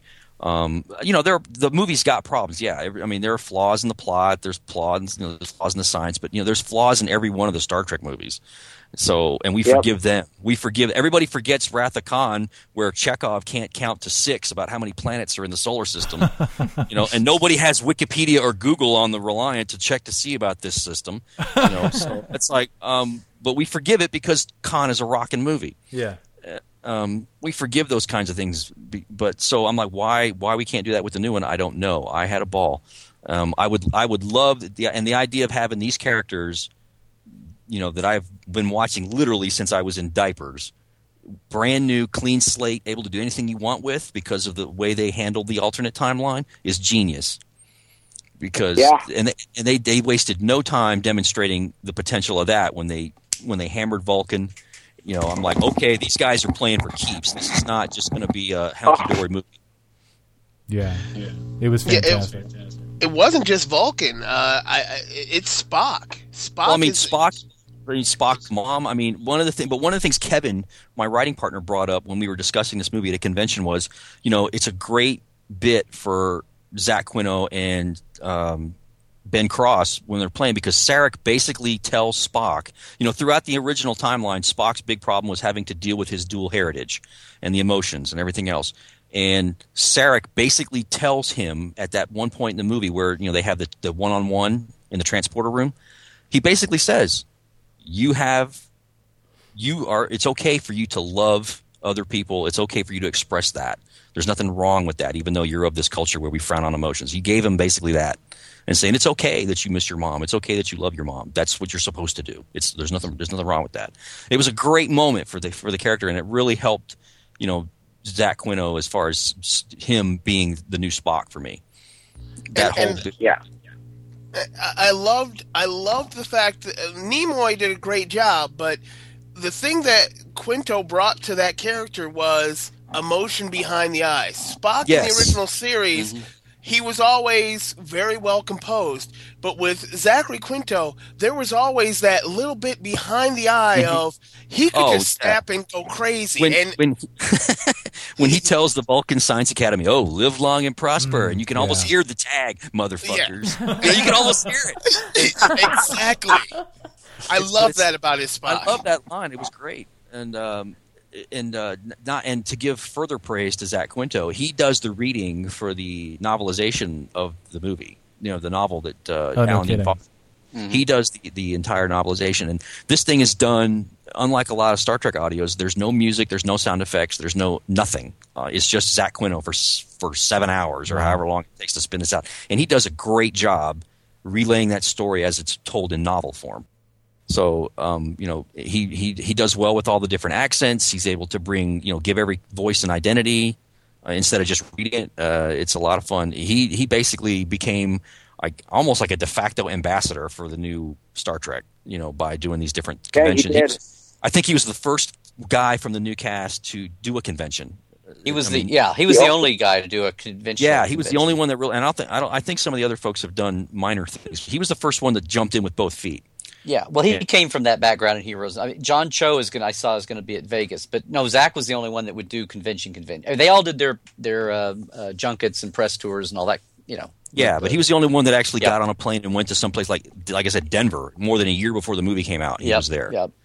Yeah, I was actually disappointed last year that Bruce Greenwood had to cancel for Vegas because, like you said, I Dayton said I, I loved Bruce Greenwood as Pike. I mean, that scene in the bar when he's mm-hmm. that that's Oh, when he's giving Kirk. the business, yeah. Oh, dude, that's yeah. I hope they find a way to use him. I, and that was one of my, my things was when when they show him in the wheelchair at the end of the movie. I'm thinking, oh man, they're going to waste him. They're not going to they're not going to use him again. They're going to they're going to find some way to stick him in the wheelchair, you know, from now on. Right. I hope they don't do that. I hope they find a use for him in the next film some somehow because it's a great character and mm-hmm. he's a great actor. Let's so let's hope that he can speak in more than just binary in the next movie. yeah, no kidding. Oh man, that would rock. I don't know. I guess it kind of would. I don't know. Yeah, I mean, he, yeah, he was that that scene. One scene, just and What was that? that that one scene with Kirk is is is, is that's that's that did it for me. I was like, because they Yeah. showed that in the trailers. You know, they they were using parts of that from the trailer. I'm like, this movie's gonna rock. That, Yeah. and I knew that six months out. That was my gut feeling, even though I was still on the fence a little bit about. Well, they can still screw it up somehow. They can find some way to dork it up. You know, Yeah. and uh, as as far as I'm concerned, minus you know the obvious things that we could nitpick all night for science and plot and you know conveniences of plot. I mean, it it was a roller coaster ride. That's what it was Yep. And it was and that's well what done. I want. Yep. And it was a well done roller coaster ride. Now, the like like Larry says, the trick now is to is to one up themselves with the next movie, and hopefully there'll be more emphasis on the characters and the interpersonal dynamics and all that kind of stuff. I would really like to see a story where Kirk has to basically get a little bit of a comeuppance because he's still kind of too cocky. You know, Mm-hmm. I would I would like to see something where he has to learn from a mistake yeah. that and and start to become the Kirk we all know. well, and Huh? and live with that quit that fast promotion that so many people. Well, that's what I mean. I, criticize. yeah, I would like yeah. to think. I would like to see that. I think there's a story there to be told about him basically getting to going too far too fast. You know, to repeat a, something we've been talking about, and and have to learn a harsh lesson, I, I, and and then become Oh, the man. Kirk that we know. You know that we know from the show, because he's relatively young commander in the original show. Sorry, Go ahead, Jared. no, that's okay. No, um, is, is there anything that uh you guys would want to see in the new movie, like uh that would be like a quaint homage to uh, original series Kirk? I I That would want be really Kirk. cool. I want a, I want torn shirt. I want foam rocks. I want Kirk blue. yeah, that's what I'm talking about. I, I, I would I want I would love to see if I would love to see Kirk talk a computer into blowing itself up. Badass. yeah. I want to Oh, talk a that's- computer to death. That's what I want to see. I want to see Archons. That's what I want. To see. I want to see see the drop kick. I want to see the flying drop kick and the the the Kirk the- Fu. I want to see Kirk. and Fu. the and the roll, the drop and roll. Yep. Or Yes. Landru. Oh my. the Taggart, uh, the Commander Taggart drop and roll. Yeah. How, how about um, what was his uh, his in shore leave? What was his nemesis from? Uh, oh, Finnegan. yeah. Let's see him. I haven't heard any. I mean, every everybody's been yammering about who the bad guy is going to be, and they, uh, for some reason, people fixated early on Khan being Yeah. the villain, and I'm like. n- No, they won't do that. I, I, I would not believe that for a microsecond that that's the way they would go. But if I'm Bob Orci and, and or if I'm Roberto Orci or if I'm those guys, because I keep screwing up their names, I would fester. I would feed that rumor for two years. you know, just to screw Sure. with fans. Sure. I would, Yeah. I would absolutely screw with them for two years. Well, the Oh, people it's that were be s- Khan, and it's going to be the guy from Bosom Buddies playing him. You know, You talking about Balky? That you're yeah, Uh, the uh, no, that, that whole meme about gee, now that we've, uh, I mean, some people were ser- uh, seriously, some people were saying, okay, now each each movie should now be the alternate universe version of Wrath of Khan and Search for Spock and blah blah blah. It's like, well, that's about the most, you know, intellectually, dramatically, creatively, you know, bankrupt, vacuous thing you could ever do. Yeah. Oh, now because like, oh, now we're we're going to see what they did with this plot. Only in you know, everybody's going to have a goatee on or something now. No, no, no. That's I mean, it's That was- it's that was kinda it's, silly. it's a fun exercise as fans to go through the chronology and go, okay, they could still have that story, they could still do that story because there are certain stories that would not necessarily be altered by the timeline so much. You know, like the Doomsday Machine is, you know, theoretically still coming. Right. You know, the, the whale probe is still coming. You know, it's just the circumstances about how we deal with it are going to change because it doesn't have to be Kirk finding the Doomsday Machine. It doesn't have to be Kirk finding the whale probe. You know, that kind of thing. But I mean, so that's a fun exercise as fans. But in reality, you know, they're not they're not going to spend all this money and all this effort pumping energy into this franchise and then go right back down the road they've already they've already traveled. Right. exactly. You know, there's just no way. I don't. I I disagree though because uh, I think that uh, going with something familiar might be a cool thing to do. And I don't know. I don't think Abrams has that in him. I don't know if Abrams has that in him to do that. I think he likes Well- to flout convention. You know. But but he's not writing it. I mean, you've got like one original series nerd writing, one TNG nerd Yeah. writing. But again, now Damon you know- Lindelof, Lindelof, who's like the biggest nerd of all of them, is finally coming down to actually work on this script. Yeah. So it's like, I I think that doing Khan, I think would be really awesome. I, Because I, I would just. I would love it. I would love Uh, it if know, he comes out. He, fading out on me there. You're fading out there somewhere. I would love it if Kirk came out of the gym one morning and somebody says, "Hey, did you hear about this? uh, You know, the con- the, the the the Farragut. They found this Botany Bay. and they, that guy was an asshole.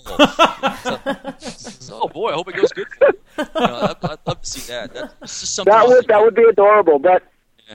The thing is, is that all, all these Star Trek movies, they all have to have these invented villains every time. Oh yeah.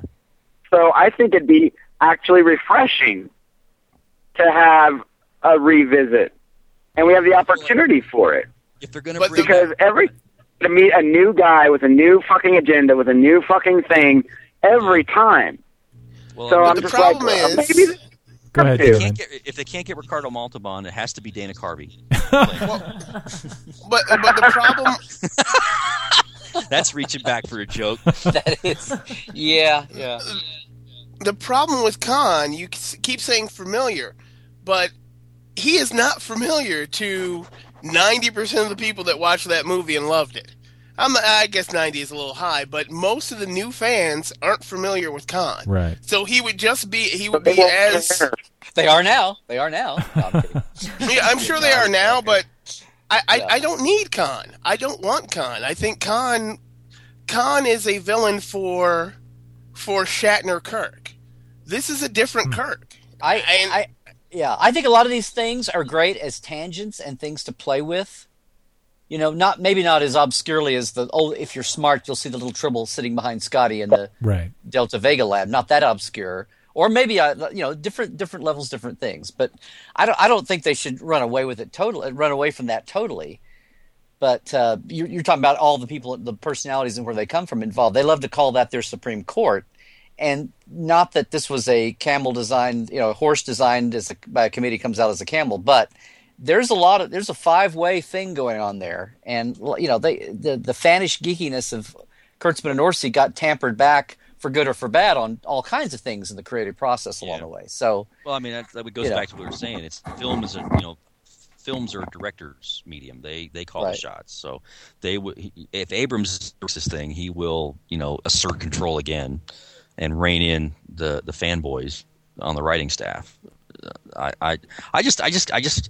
Yeah, I, I get what you're saying, Jared. I just, I'm like, I can't believe they would go that road. At least not, not, not the second movie out of the gate. Now, may, maybe, maybe the next one they might, but I, I would like to see them do something completely different. I know they're going to have a villain; he's going to be pissed off about something, but you know, hopefully, hopefully, you know. But- I mean, I've heard rumors that it's going to be Gary Mitchell. You know, I've Well, heard that's that, interesting.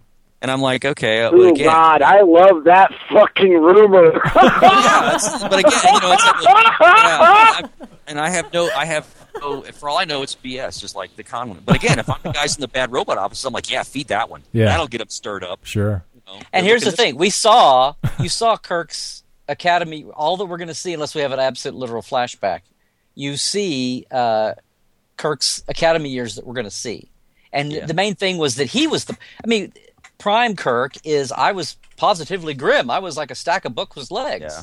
But to And me, which that's, I- that's Yeah, I was going Go to say, which is exactly opposite of the of the punky one here without mm. his dad. well, kind yeah. of But thing. I, mean, I was going to say that was the the main reason is because he didn't have the father figure in his life. You know, so Right. that's the that's the easy the easy justification for why they're personalities. So you get I the, so I guess the the thinking this through. By the time he gets to the academy, he started to turn his attitude around, and so maybe he's not he's not the punky punky guy. What I was going to say was people like Finnegan and people like uh, on the negative side, and then Gary Mitchell on the on the Well, partying side, were his were his best beds or or people he was involved with, and we didn't see or or hear or talk about them at all. Partly because I this think- is a new situation. So I think he is a punk. know. He's still a punk. He's just a punk with potential. That's Yeah. what Dave Mack said in the uh, one of the uh, they, they had a bio uh, Star Trek captain's special on one of the cable channels, and they interviewed Dave Mack, and he said that that was his line about Chris Pine's Kirk was you know he's a punk, but he's a punk with potential. Right. And I still think, I mean, because if you if you look if you look at the storyline, he basically lucks his way into all of the good things that happen in that movie, because he spends most of the time getting beat up, Right. and then you know circumstances just the dominoes fall just the right way so that he can win, and then um, but at the end of the day, and at the end of the day, he gets rewarded with the captain of you know captaincy of the Enterprise, which of course that's probably one of the bigger holy you got to be kidding me moments of the movie, but um, obviously they wanted to set it up for the next flick where everybody's in their familiar chair. Um, but I, that's why I'm thinking there's a there's a great story to be told with you know this young captain, this newly minted captain with And- little to no practical experience, screwing up in a major major way as the as dri- as the driving plot point. Yep. You know, now putting him on the path to being the captain that he will become as we that we know. Hmm. I And the think there's thing- a story to be told there. Yeah, and the thing we can, and tying into that, the thing we keep overlooking here that that that people forget is that we're we. I was kidding about Kelvin and Chekhov, but seriously, Kirk was 34, 35 when he you first see him in Yeah. the original series. Yeah. He's, I mean, forget about canon tie-ins because they can play with anything they want to just about. But he's Mm-hmm. He's, He's, about uh, the same age, yeah. yeah, he's well, he's six. Well, he was 26 in this last movie versus 34 when you first Something see him Something like that, series. 25, 26. So, and they, if they allow a couple years to go by, or they don't, either way, he's still got. He'll still be six, eight years younger than you saw Right. him. As Yeah. far as just anybody maturing on their maturity level as a, as an adult. So, Yeah, Yeah, he's got it's he's got room to grow, and I think that if they Yeah. would, that would be that's the that's the place to play with you know a, Yeah. the storyline is is the development of as a, as a regardless of the backstory, he's a much rawer critter. Rawer. absolutely. But Here. to me, that's where the that's the potential. Exactly. That's, yeah. that's yeah. Yeah, it, I'm I'm really looking forward to Star Trek uh, 12. Uh, let's hope that the uh, the odd curse hasn't switched to evens this time, and hope that it's it's good. yeah, and I, I heard rumor uh, on the Khan front uh, that Nestor Carbonell. Uh, early on, they were saying that he had the possibility of playing Khan. He looks like Ricardo Montalban. I think that's probably what that was fed from. But I'm down with any movie that Batman Well is in, so I'm totally I'm on board with that. Um, but yeah, we're definitely looking forward to to Star Trek 12. Um, now that we're in, in the fourth hour of episode 10 of Life After Trek, I think we should probably uh, bring it to a close. 31. Yeah, exactly. But yeah, I you know this this ended up being so much more than I thought it would. I knew that we'd have a lot to talk about, and we've had some really amazing conversations here. Uh, and I really appreciate you guys joining us tonight. It's been absolutely fantastic. I can't be emphatic enough uh, about how much I've enjoyed this. I know that uh, you guys probably have something you'd like to like to plug. I know Dayton, you have a couple projects coming up. If you'd like to like to mention those. Oh, I wasn't even thinking that line that line. I was just have here for the fun of it. Um, no, but d- definitely go ahead. We would I'm sure folks out there want to know what's going on and what's I, coming up. I get if if you're interested at all, I am one of Hawk Books' stable of Star Trek fiction writers, and uh, we have a book coming out in June called uh, it's part of the Star Trek Vanguard spin-off series. It's called Declassified. It's a collection of novellas set in that series. Uh, each of the four people who are the principal architects of the Vanguard storyline have contributed a story to this collection. It will help fill in blanks between in and around all of the five books that have been in the series so far, and we set the stage for the next two books in the series. Then my Kevin and I, Kevin Dilmore and I, have our next Vanguard full blown novel coming out in September called What Judgments Come, and any of that information is available at my website DaytonWard.com. Yep, and be sure and go there and, and check out those two novels that are coming up. Um, we've we've talked about them on Subspace Communique. You guys can go there and do a search if you want more info as well. Uh, and I know that uh, Damon uh, and his buds over at Geek Fights put on a fantastic podcast. What's uh, what's coming up for you guys, Damon? Uh, all kinds of craziness.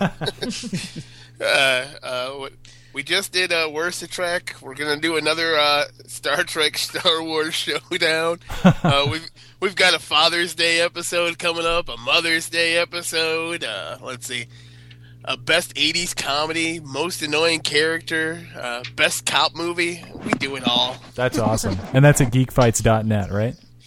That is correct. Right on. Yeah, we love that show. We've actually been on a couple times, and and Charity will be on there soon solo uh, with uh, the Star Wars episode that's coming up. Definitely. I, I decided to Oh. not not be on that one. Actually, they didn't ask me, but Solo, Star Wars. I get it. oh hey, Uh. and it all comes full circle. Yeah. Uh, so yeah, and and of course, Jared is the well-known blogger at TrekCast.com with Hey Star Trek. Uh, you guys can check that out. Go ahead and, and what do you have coming up? Do you have anything coming up there, Jared? Oh, damn. Wow. you just took everything I could possibly say away from me. Um, You know what? Let's Yeah, let's well- recut that then, dude. We'll totally out. there's a- Hey, no, Jared, who are you? uh, So well, hey, and that's okay. no, Um, seriously, dude. I'll, I'll recut it. We'll we'll do it. I'll do it right this You time. don't have to. No, No, I dude, I, to- it. I totally loved want to. Where where where is the, where are the Trekcast guys? Where have you, you guys disappeared on Yeah. us? What happened to Trekcast? Um, well, that that's the thing is is uh, I, am the blogger for TrekCast.com. I myself cannot get to the TrekCast website. I have no idea why. It's a one website that my IP will not access. It's been like this since January, and I don't want to bore anybody with any details. But um, I got a I got a nerd buddy who thinks he might be able to set up some kind of proxy server that I can access and then try to get to TrekCast, and I can go back to writing because I got a lot of stuff I want to write about Star Trek still.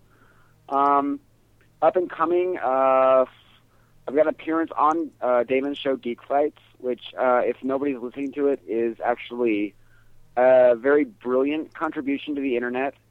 Um, what they do is they uh, argue about all these nerdy aspects of one particular topic, and they bring on a panel, and you can be on the panel if you uh, contact the Legion of Geeks, which is all detailed on the show. I'm doing a show uh, with them, um, best Joss Whedon character, which uh, I'm excited to hear, but I'm also cringing because I just taped it, and I think I might sound like an asshole. But um, I'm also planning to maybe contribute to the GeekFights.net um, Tumblr site, which is run by uh, Karen, a pizza girl, at Twitter. Um, I'd like to do something with the Joss Whedon stuff that's coming up because I am a big Joss Whedon fan. Other than that, uh, I hope I'll have cooler, more epic things to plug. Not quite Dayton Ward level, but maybe something like that coming up this You have year. to reach that low, but I man. You can't can, talk about it yet. you can you can exceed those expectations very easily. Oh man, no, I, I want. I- I would be so happy at a Dayton Ward level where I could just say to like Zachary Quinto, "And hey, don't suck." Pretty awesome. I want to. I want to. I want to be at at least that level by the end of the year. And I've got some projects I'm brewing that I can't talk about, but I'm hoping that they're going to come together. And you can get to Subspace Communique, right? Because you know we would always take a, uh, a Hey I can Trek. go to Subspace Community. Yes, I go to Subspace Community. Okay. Are you saying that you want me to blog for for Subspace Community? Absolutely. Yeah, in a heartbeat. Oh my man. God, you heard it here first. Yeah. Oh, good lord. In a heartbeat, man. I could put all my, listen, all my, all my nudity pictures up there. Man, yeah, no, that's yeah. And if you guys out there, if you haven't read any of Jared's Hey Star Trek stuff, you're really missing out. It's some of the funniest stuff on the internet. Uh, and I'm not just saying that because you know he's my buddy and has bought me a Miller High Life in a brown paper bag. So, yeah, well, that's just that's just love right there. Has has a total archive of all the stuff I've written for TrekCast, and also has links to uh, the Facebook page and everything else. yeah, and you can fan him on on Facebook. Hey Star Trek on Facebook. So, Yes. so I think uh, next up is Larry. I know Larry's got uh, some conventions coming up, and you also have that new web series, right? Uh, whoa, yeah. I, I don't even think about think of that because it has nothing to do with Trek. But um, uh, yeah, just for starters, Vegas in a big way. We'll do our some of our. Uh, uh, the, the I call it the Star Trek.com Memorial Trivia, the way the old .com used to do it, but um, that and prizes. And I'm going to do a presentation about the the lost anniversary of this year. I'll just let you linger on that, but I'll I'll be dealing with 1986, not so much 1966 um, which is the 45th anniversary this year. And hopefully going to have some meetups, party tweetups kind of things with different people um, that weekend. Have my table. Uh, promoting LarryNemecek.com, and I'm way behind on posting archives and uh, the Trekland blog, which I've got some really fun. Um, that little convention I was just at actually met the guy who wrote the first RPG Star Trek uh, book, the big purple ugly cover, purple planet cover. Oh yeah, definitely. black front yeah.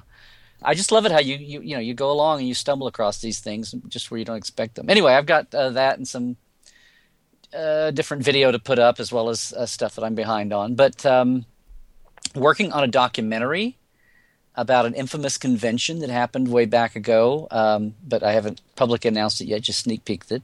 But so keep keep tuned for that Uh, still do the columns, the Lost and Found column and the Fistful of Data column in the original, in the uh, the, the Titan, the official magazine, Star Trek magazine, and working with the Japan Fact Files people, uh, the stuff that we're doing over in Japan that the rest of the world doesn't see. And uh, the most surprising, shocking thing of all is I'm, I do a little bit, a very tiny bit of guest acting, legit, in a new web series. It has nothing to do with Star Trek, but it's very wickedly funny called Divine White's Intro to Hollywood, that you can Facebook and uh, look on YouTube for, and go to their site, Divine White, and it's a it's a, a British actress that I became acquainted with, and actually did some work with her. Um, actress and director producer who's trying to break through and did this web series it's six five minute episodes. It's about a British guru type actress person who has six uh, Brit actors in LA trying to find their way through Hollywood, and she sets herself up as their mentor. This is her latest class, and there's you know it runs the gamut from uh, Python to um, you know Spinal Tap to whatever, and with a little bit of cruelty mixed in. So anyway, I'm in the last episode, so you have to wait until June first. So um, Sooner Con, Oklahoma City, my old hometown con, and then Vegas, and then uh, some some um, um, Comic Con, San Diego, for the convention circuit. So that's so that's what's going on. But I hope everybody will come over and um, check out what's going on with Trekland and um, and the site. Yeah. I have so many photos I need to put up that I am just behind. Yeah, definitely. We're looking forward to those Gotta for sure. Yeah, there is that. Yeah. Um, so yeah, thanks you guys for for joining us tonight. And uh, this is probably going to be split up into a multi-part series because I think we've been talking for three and a half hours now. Minus It's our little convention. It's That's just what an episode. It's just an episode of Geek Fights, dude. See, mine are usually like 30 to 45 minutes. So this is like, I've got literally six months worth of stuff here. So we're, this is awesome. So, but now seriously, thank you guys so much for joining us. And, and hopefully everybody out there enjoyed this as much as we did. Again, we absolutely, uh, thoroughly enjoyed it. But thanks again for joining us. Oh, Chris, thanks for having us. yeah. No, it's awesome. Thank you Appreciate it. It was a lot of fun. Yep. Thank you.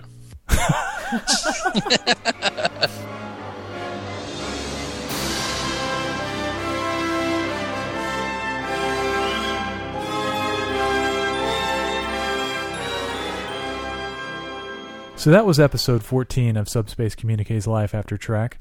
Uh, we had a fantastic time recording this panel, and we wish that we could have actually gotten this out a little quicker uh, than we had, but we've been experiencing some technical difficulties with uh, a, a certain computer that will, will remain nameless. But we're glad we could actually get it out there for you guys to listen to.